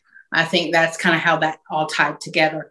And I'm sorry, like I like John Saxon, but his eyebrows, something about his eyebrows, like that dude needed to play Lucifer in something.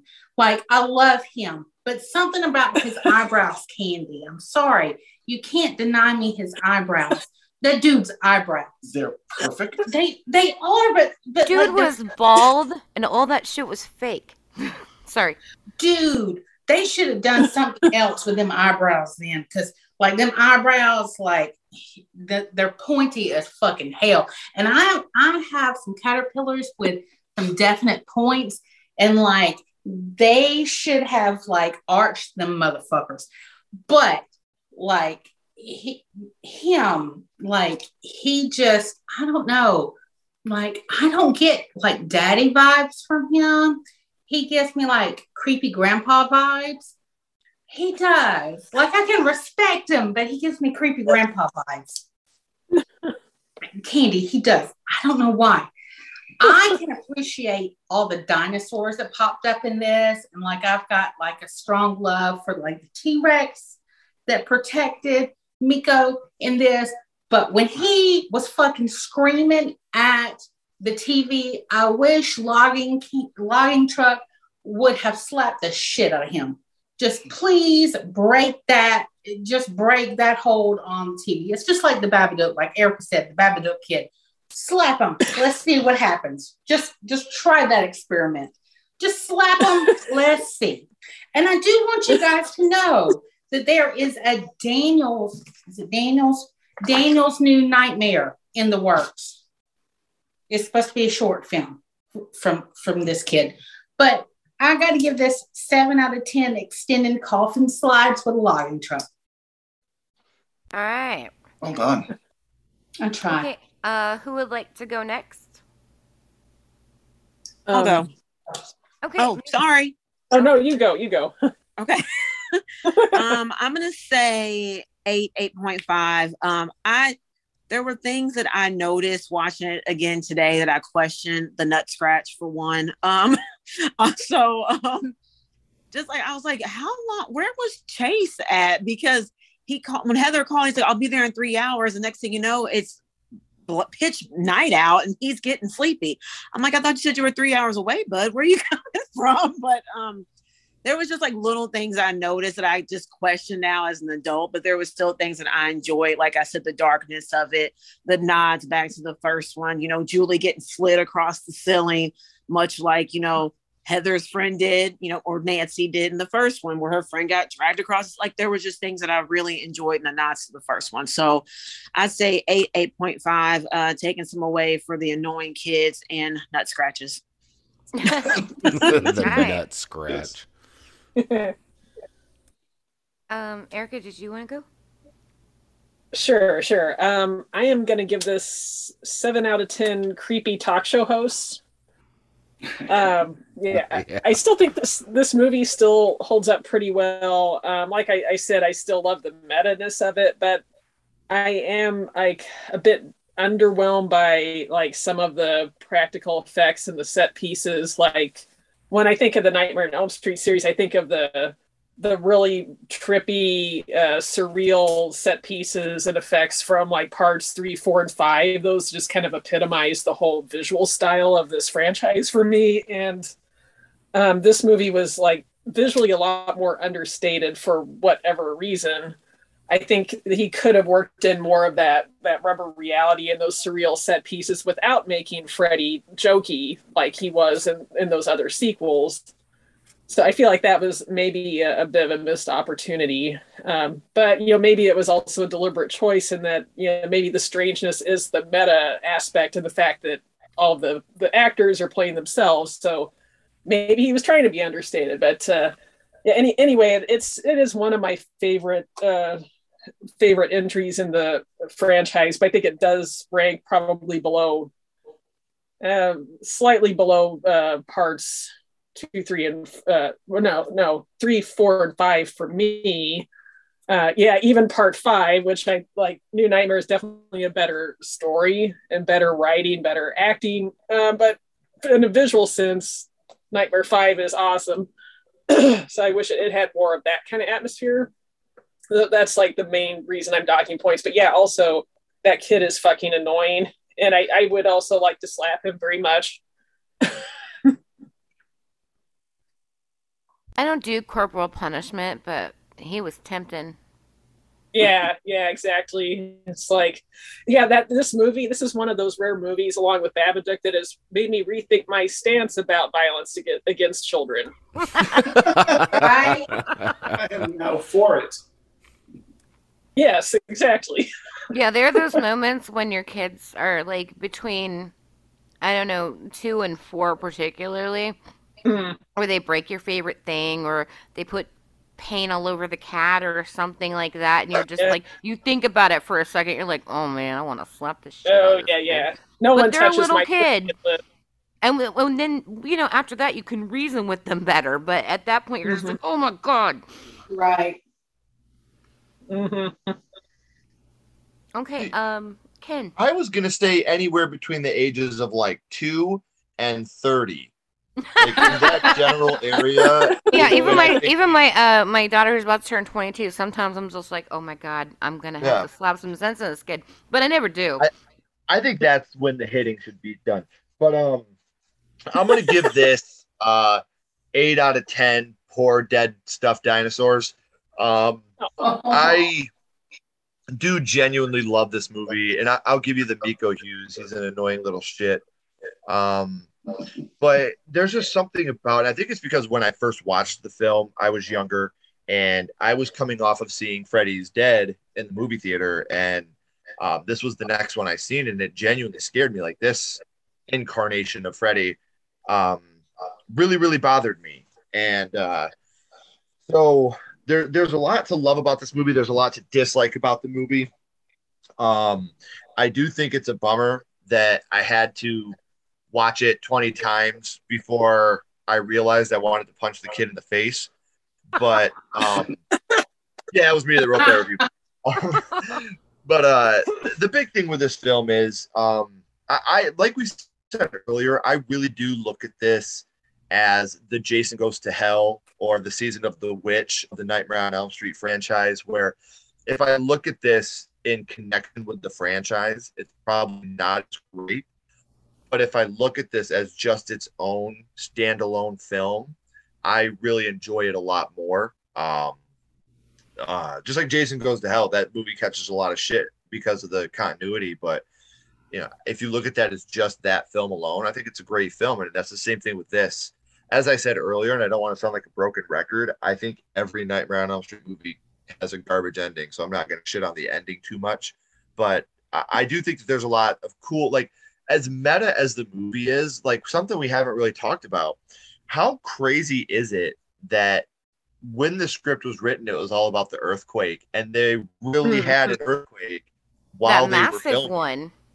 Yeah, and like the news programs and shit that are playing are actual earthquake footage. Like it's just like it takes the meta ness to a whole nother fucking level when you look at it that way. So Yeah. I, I again, I really do dig the film. Um, it, just what I love about the Nightmare franchise is how it truly is a roller coaster ride. Uh, you know, whether Freddy is dark and serious like he is in one and two, or New Nightmare, or he's the goofy like he is in three and four, or he's just way over the top like he is in five and six. You don't know when you're going into a Nightmare film who you're gonna get, and uh, while this incarnation of Freddy is not my favorite, uh, we didn't talk about another thing we didn't talk about. What about when Robert dresses up as Freddy and they go to that talk show and he's doing the "You're all my children now"? Yeah. Like Yeah. I did love That that is- part. so so awesome. And then to me, there's there's a lot more positive with this movie than there is negative. So uh, if I was just in a mood to watch a film, I would not mind putting this one in just to throw in and watch and have a good time with. I like that. Yes, very good. Totally agree. Sounds good. Good night, awkward, folks. awkward silence. Sorry, I paused for a minute because my brain's like processing a couple of different things. But yeah, I think we I think we covered all the the good and the bad and the ugly and the you know leather pants. Pouring his four And cocks or something. I don't know. Circle yeah, and, and by thanks for making me want to watch uh, Doctor Giggles out of the blue now. Yes. Need to see that. Well, I mean, if it was between the rest of my life I had to watch Ice Cream Man or the rest of my life I had to watch Dr. Giggles, well, what's that? Another 200 more times on Dr. Giggles, you know? Or that Uh, weird yeah, ass, that weird ass Star Trek. I do have a question. Isn't it Corbin Bernsen the one that's in the dentist? The The dentist, dentist, yeah. Yeah. I have my phone here and I didn't want to look it up because I was thinking, like, do I have this correct? I want to ask people because Yeah, that yeah, one I liked better than Doctor Giggles, but you know, Yeah, me too. I, I, Sidetrack. yeah, the It was scarier. Of, like, fucking up teeth and pe- ripping people's tongues out. It was nasty. I, I liked yeah, it. it was, gruesome. Much more. Doctor Giggles wasn't. You know, it took a, a, a funnier way. Right. Um, Uh-huh. so at this juncture, um, let's go ahead and let everybody plug themselves, and not in that way. Yeah, that's disgusting. I'm not just that- not starting that. I've been doing that the whole just- episode. Everybody, just everybody, do a circle jerk by yourself. Not that That's- kind of podcast, thanks. not But we're not by ourselves. Yeah, that's. Well, you know, go off and do it by yourself. Tell me about it later. I know I'm kidding. Um, that's another new section. Okay, uh, we'll start with uh, Ken and Sledgehammer Horror. Like, uh, where can we find you? Um, YouTube, uh, youtube.com slash sledgehammer horror, Twitter at sledgehammer horror, H O R, and then Instagram and Facebook at sledgehammer horror. Um, YouTube is the main thing. We do my first horror movie where we bring on guests to talk about the first horror movie they watched. Still need to work with Dave, Crystal, and Erica. And Mika, I would love to work with you, learn how horror started for all of you guys. Um, so please, guys, hit me up. DM. I, I would love to work with every single one of you. I think uh, I've, I've worked with Shawn and Candy. I've been blessed, and I've worked Dave and Crystal and Erica. I've worked with you guys on this podcast before. I'd love to have you guys as guests on mine. Um, I would love to be on your show. It's a lot Yeah, of fun. Really? It's really, really fun. I got to talk forever about Night Living Dead. It was great. yeah, please hit me up. It, whether it's on Instagram or Twitter, hit me up. I, I would adore to have any of you guys on there. I, it's to me, it's just like it's like a rush learning how horror started for people and the what set us on this journey of amazingness. And um, how we are who we are today. Obviously, if we don't watch that first one, we are not the same people that we are today. So I want to Mhm. know how that started for the rest of you. Um, and then we do a segment called Verses where we talk about an original and a remake and what we like about each one, what we dislike about each one, and which one we like more of the bunch. And we do live episodes, doing uh, top 10 countdowns, uh, franchise rankings, things of the such. So, uh, yeah, come hang out with us. We'll have a good time. Yeah, and his lovely wife, uh, Ashley, she is, you know, she works on the show just as hard as it's. They're a team like uh, Shawn Oh, and I are. Yeah, Yeah, my first horror movie is the only thing I do by myself. Ashley, when you watch any episode of Versus or didn't see that coming is another one we do where we talk about a movie with a twist ending. Ashley writes every single part of those episodes. I literally just stand there and read it with her. Uh, she writes it. She the jokes, everything she does. Uh, she's the, like I know I'm a little biased here, but I think she's the hardest working, most amazing woman in the history of the universe. So um, Awesome. the reason All she couldn't men join should us think tonight, that of their she's- wives. Well, anybody should think that of their wives. Right. I, I, I would definitely slap a guy on stage and tell him to keep my wife's name out of his fucking mouth if I had to. But um, the thing with her, she the reason she's not joining us tonight, she's a respiratory therapist. Like we were talking earlier about the panini bread, and uh, Yeah. during the whole panini, she's been fighting um, Carl in as a respiratory therapist. So Yeah. um, like she's just Hats like off. she's yeah, she's beautiful, amazing, funny, smart, you know, obligatory husband talk. So um, if you guys check it out, you will see how amazing she is as well. So hopefully you guys. Yeah, I can wanted come to shout her out, like because of uh, her work. Um, we're trying to get her scheduled to get on here by herself. It Because I was sucks, like, man. I She, wanna- she was so bummed about the ginger snaps one. Like she was so excited. well, and we ended up having to book is that's- just- cancel that one because I got sick. So it ended That's up an like awesome movie. But we have Yeah. so many ghouls night out um, that Eric and I do, um, and we love having other female voices. So I'm working with her, just trying to, you know, when she has time in her schedule, it you just know, sucks because we don't know her schedule till the week of. Like right. and, Yeah. But like, but we're adaptable, and I'm I'm more Yeah. than happy to make a show just to so that she can get on there. You know. Oh God, she's so excited about it. Like she's, it's awesome that people. Because for the longest time, my first horror movie was the biggest thing that Sledgehammer Horror did, and that's just me. And for the longest time, it was like, oh, Sledgehammer Horror is Ken Sledge. It's like, no, it, it isn't. It's Right. Ken and Ashley. And we're going that's through the that with that- us right now because I've always been the face and the voice of our podcast, and now Mm-hmm. Shawn's getting some the limelight, and he's been my backbone. He does all the tech, he you know sets everything up, he does all the editing, and I'm just like, good, you go out there and you do your thing. So I'm in the uh, I'm in your same position, Ken, where I'm just like, look at this man, he's fucking great. Keep my husband's name out your mouth. like like uh he just did a is literally for the people listening. You can't see this, but this right here, this homemade pinhead, is Oh. literally because of Shawn. Because we did his first horror movie, which was Hellraiser, and I had no Hellraiser things at the time, so I had to go and make a pinhead. Like, hello, Shawn. It looks So- fucking awesome too. That is awesome. I keep this on my dresser and I look at it every night before I go to sleep. And I'm like, somewhere, Shawn, you're looking at this same skull. Oh, Being okay tonight. So yeah, he he did I'm a he did a podcast in the woods with our friend Boomer in um our network and and today Boomer posted he's like the sexy Shawn of the Dead. I'm like, do I have to slap you? Like, are we gonna get in a with this? Well, the best part about that was Shawn's response. Yeah. well, that's that's typical Shawn, but um here I am talking for him. Uh, Shawn Dead, where can we find you? I know where to find you, but you know. well, you can find me on Twitter and Instagram at Shawn of the Dead. I love it.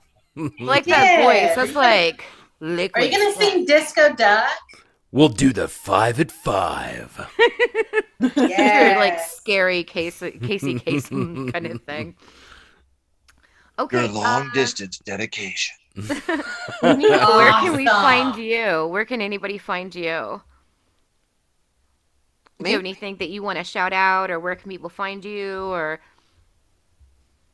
Are you talking about me? uh huh? Okay, I'm sorry. I missed that you said Mika. I'm sorry. Oh no no no no! Oh, it's okay. I talk really fast. It's okay. No, it's all right. Uh, I'm on Instagram, P3 Charmed. Um, on Instagram, uh, you can find me on Facebook, and I have another Instagram because I have my own soap and candle business, which I'm not trying to plug here, but no, go right ahead. Go Plug right away. ahead. Love. um, so it's Solstice Vibrations. I'm on Instagram as Solstice underscore Vibrations underscore eleven eleven. So it's soaps, body butters, uh, scrubs, all natural, um, made from the purest ingredients I can practically find. Also, Candy, last year in October, before I met you, I did like a horror candle line for October. So I'm going to do that again this year. So I'll send you a couple of samples or whatever. But yeah, that would be great. Erica and I, uh, we have a, a makeup company. I'll let her plug that. Um, Okay. we do horror Yeah. makeup. Yes. So, uh, yeah, Erica. Yeah, if you wanna I'm, I'm wearing some- some of it right now too. Nice, me too. I've got the Um, palette on so- tonight, Freddy, right here. Nice, nice. So yeah, um, yeah. I also have the Freddy color on.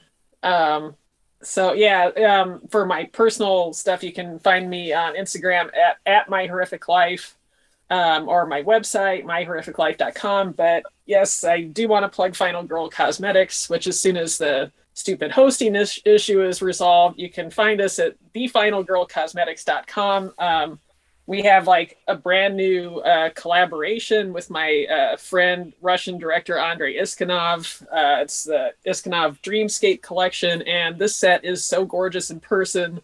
Oh my god. It's, it's labeling. just, just the pictures are fucking Yeah, it's stunning. a 24 color um, eyeshadow set, a blush, and two lip glosses.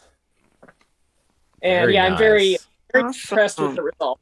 So yeah, I'm excited to get I this can't up wait on to the see website. it in person. Yeah, yeah, exactly. I, I will send it to you um this upcoming week once I get paid. So nice, nice. Yeah. Okay, uh, Dave and Crystal. Just right here. You can find us right here. That was easy.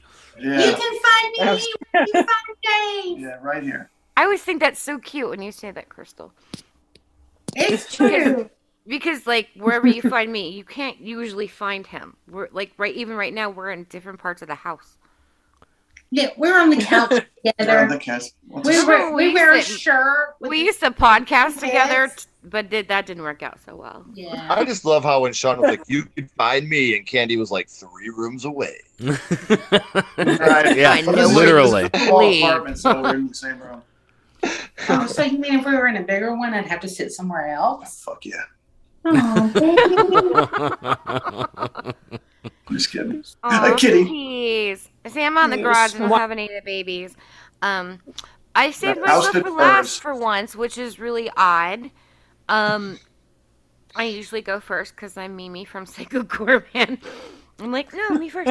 Um, uh, for me, um, because I handle all the socials and uh, run my mouth and type a lot of things. Um, I have a link tree, a professional link tree, uh, no doubt. Um, nice. it's uh, Linktree slash Candy Final Girl. You will find all of the links for anything related to House That Screams. We have t-shirts, we have mugs, we have tote bags, we have all kinds of cool shit you can buy. Um, that's in the Linktree. Uh, our Twitter, which if you want to just go straight there, just know that you're talking to me, and you'll realize that when you see the Hello Kitty shit start popping up, um, that it's me doing it.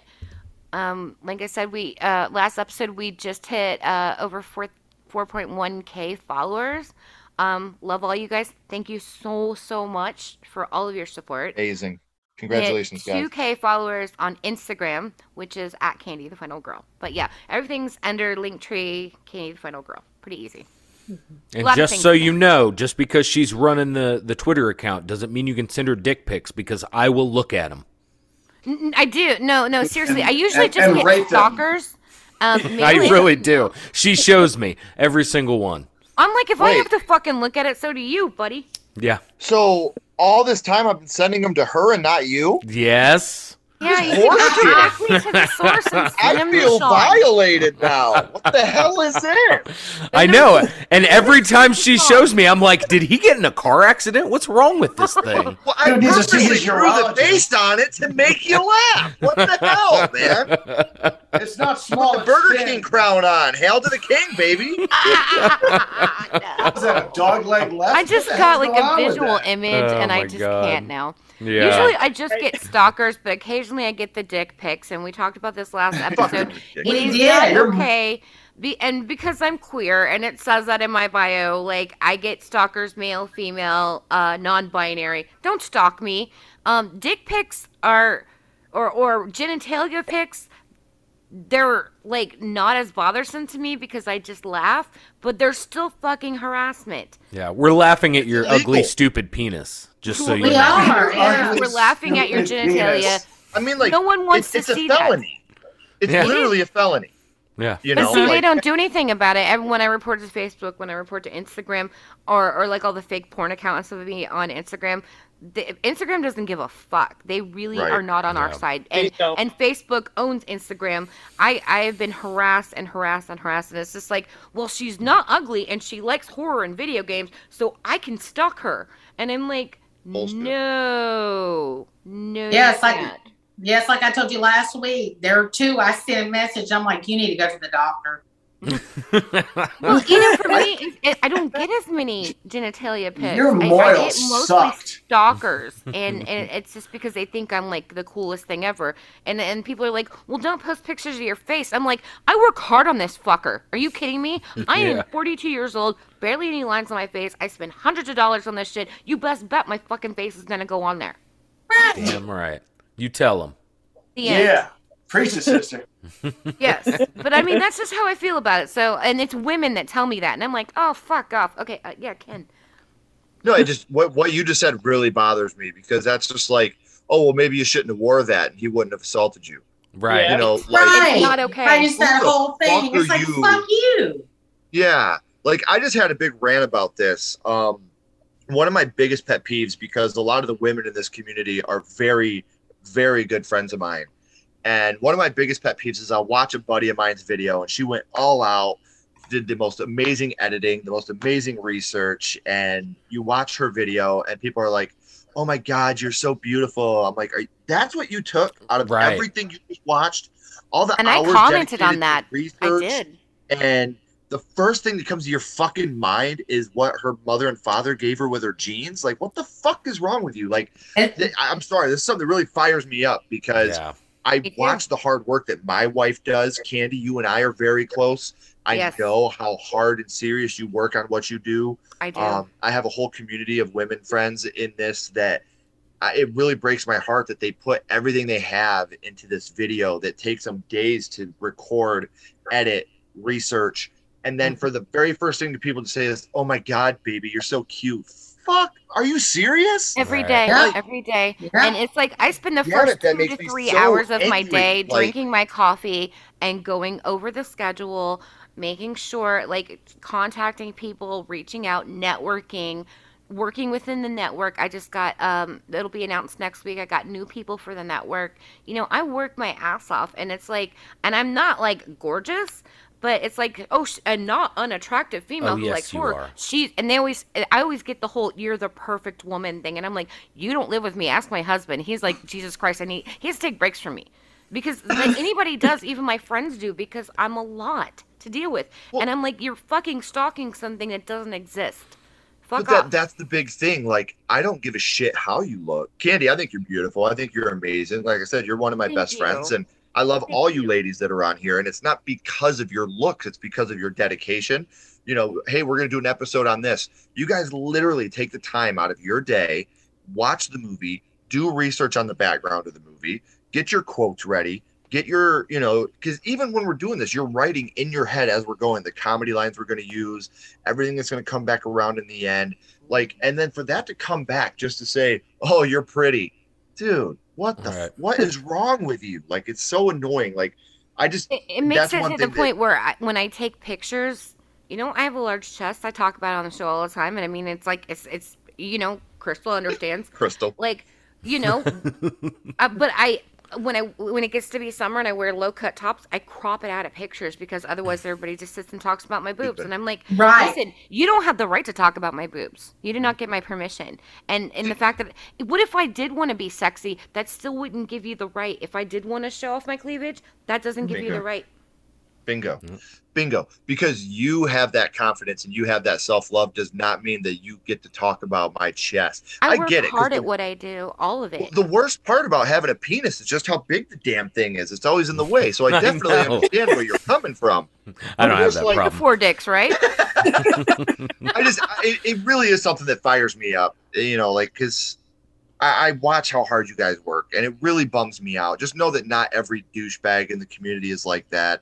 And that's the Um, thing a is lot I of do us know do- that. Yeah, a lot of us really do respect and love the hard work that you ladies do, even, you know, if we never see your face.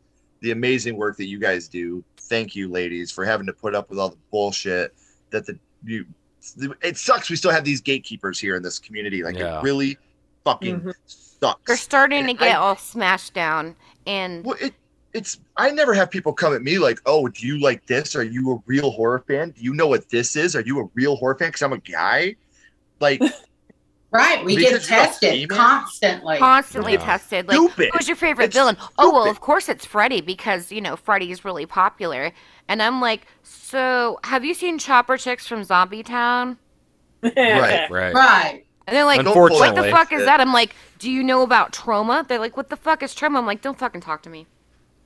listen, Yeah. Grandpa Lloyd would be ashamed if he heard what you just said. Yeah. But it's just one of those things where please stop sexualizing in this community. Mhm. If it, you know, if you want to tell a girl she's pretty, man, don't, don't do it. You Do don't- unless, You don't. hey, how do I look today? You look nice. Hey, Yeah, if they this is my ask, video. that's a You look different conversation. totally different. When you watch someone, or in this case, if you're listening to someone's work, please, oh my God, your voice sounds beautiful. Hey, how about that. your knowledge is inspiring? And I love the fact that you guys put this hard work into your podcast to entertain me. Let's go with that instead, please. Yeah, or not. Well, did your dad show you horror movies? I'm like, what dad? My mother did. Right. I didn't have a dad. Damn it. So, I just, so anyway, my- I, I'm glad we of have this conversation because we're right here at the very precipice Right. of the end of Women's History Month, and I have been Mm-hmm. making posts about um, important women in horror, and I, you know, I, I, I I'm constantly shouting out my sisters in horror, and Mm-hmm. I consider your wife one of those. Like I know how hard she works, and I really respect her. And we've got Crystal, we've got Erica, we've got N- Mika now, and I, I'm just, you know, I love the shit out of you guys, and we Yeah. work hard and, and we love it just as much as anybody else and gender shouldn't be an issue with this No. at all Yep. And every time you ladies get tested or talked about your looks, just remember there's guys out here that really, really do. Crystal, Candy, Erica, Mika, that really, really appreciate the hard work that you do in your craft, not because of your looks or your chest or what that mouth do, because we really Oh, God. appreciate what you ladies do with This your mouth work. talks back. yeah this mouth is Right? sassy and This mouth talks back. I've never had a girl are ready to DM me. everybody. yeah.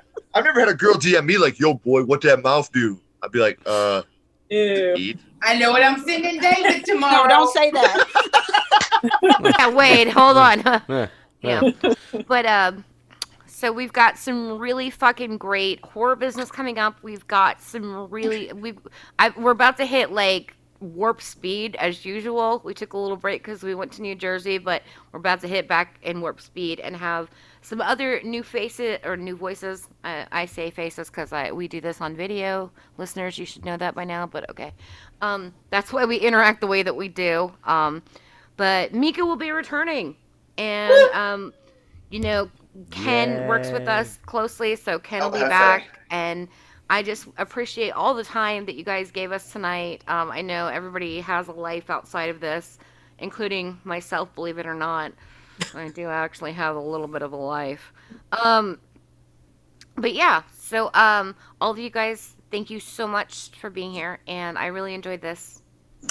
I love you. Thank you for Have having me.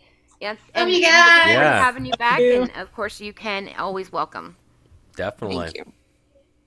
Good night. Good night, everybody. folks. All right, guys. Take care. Bye.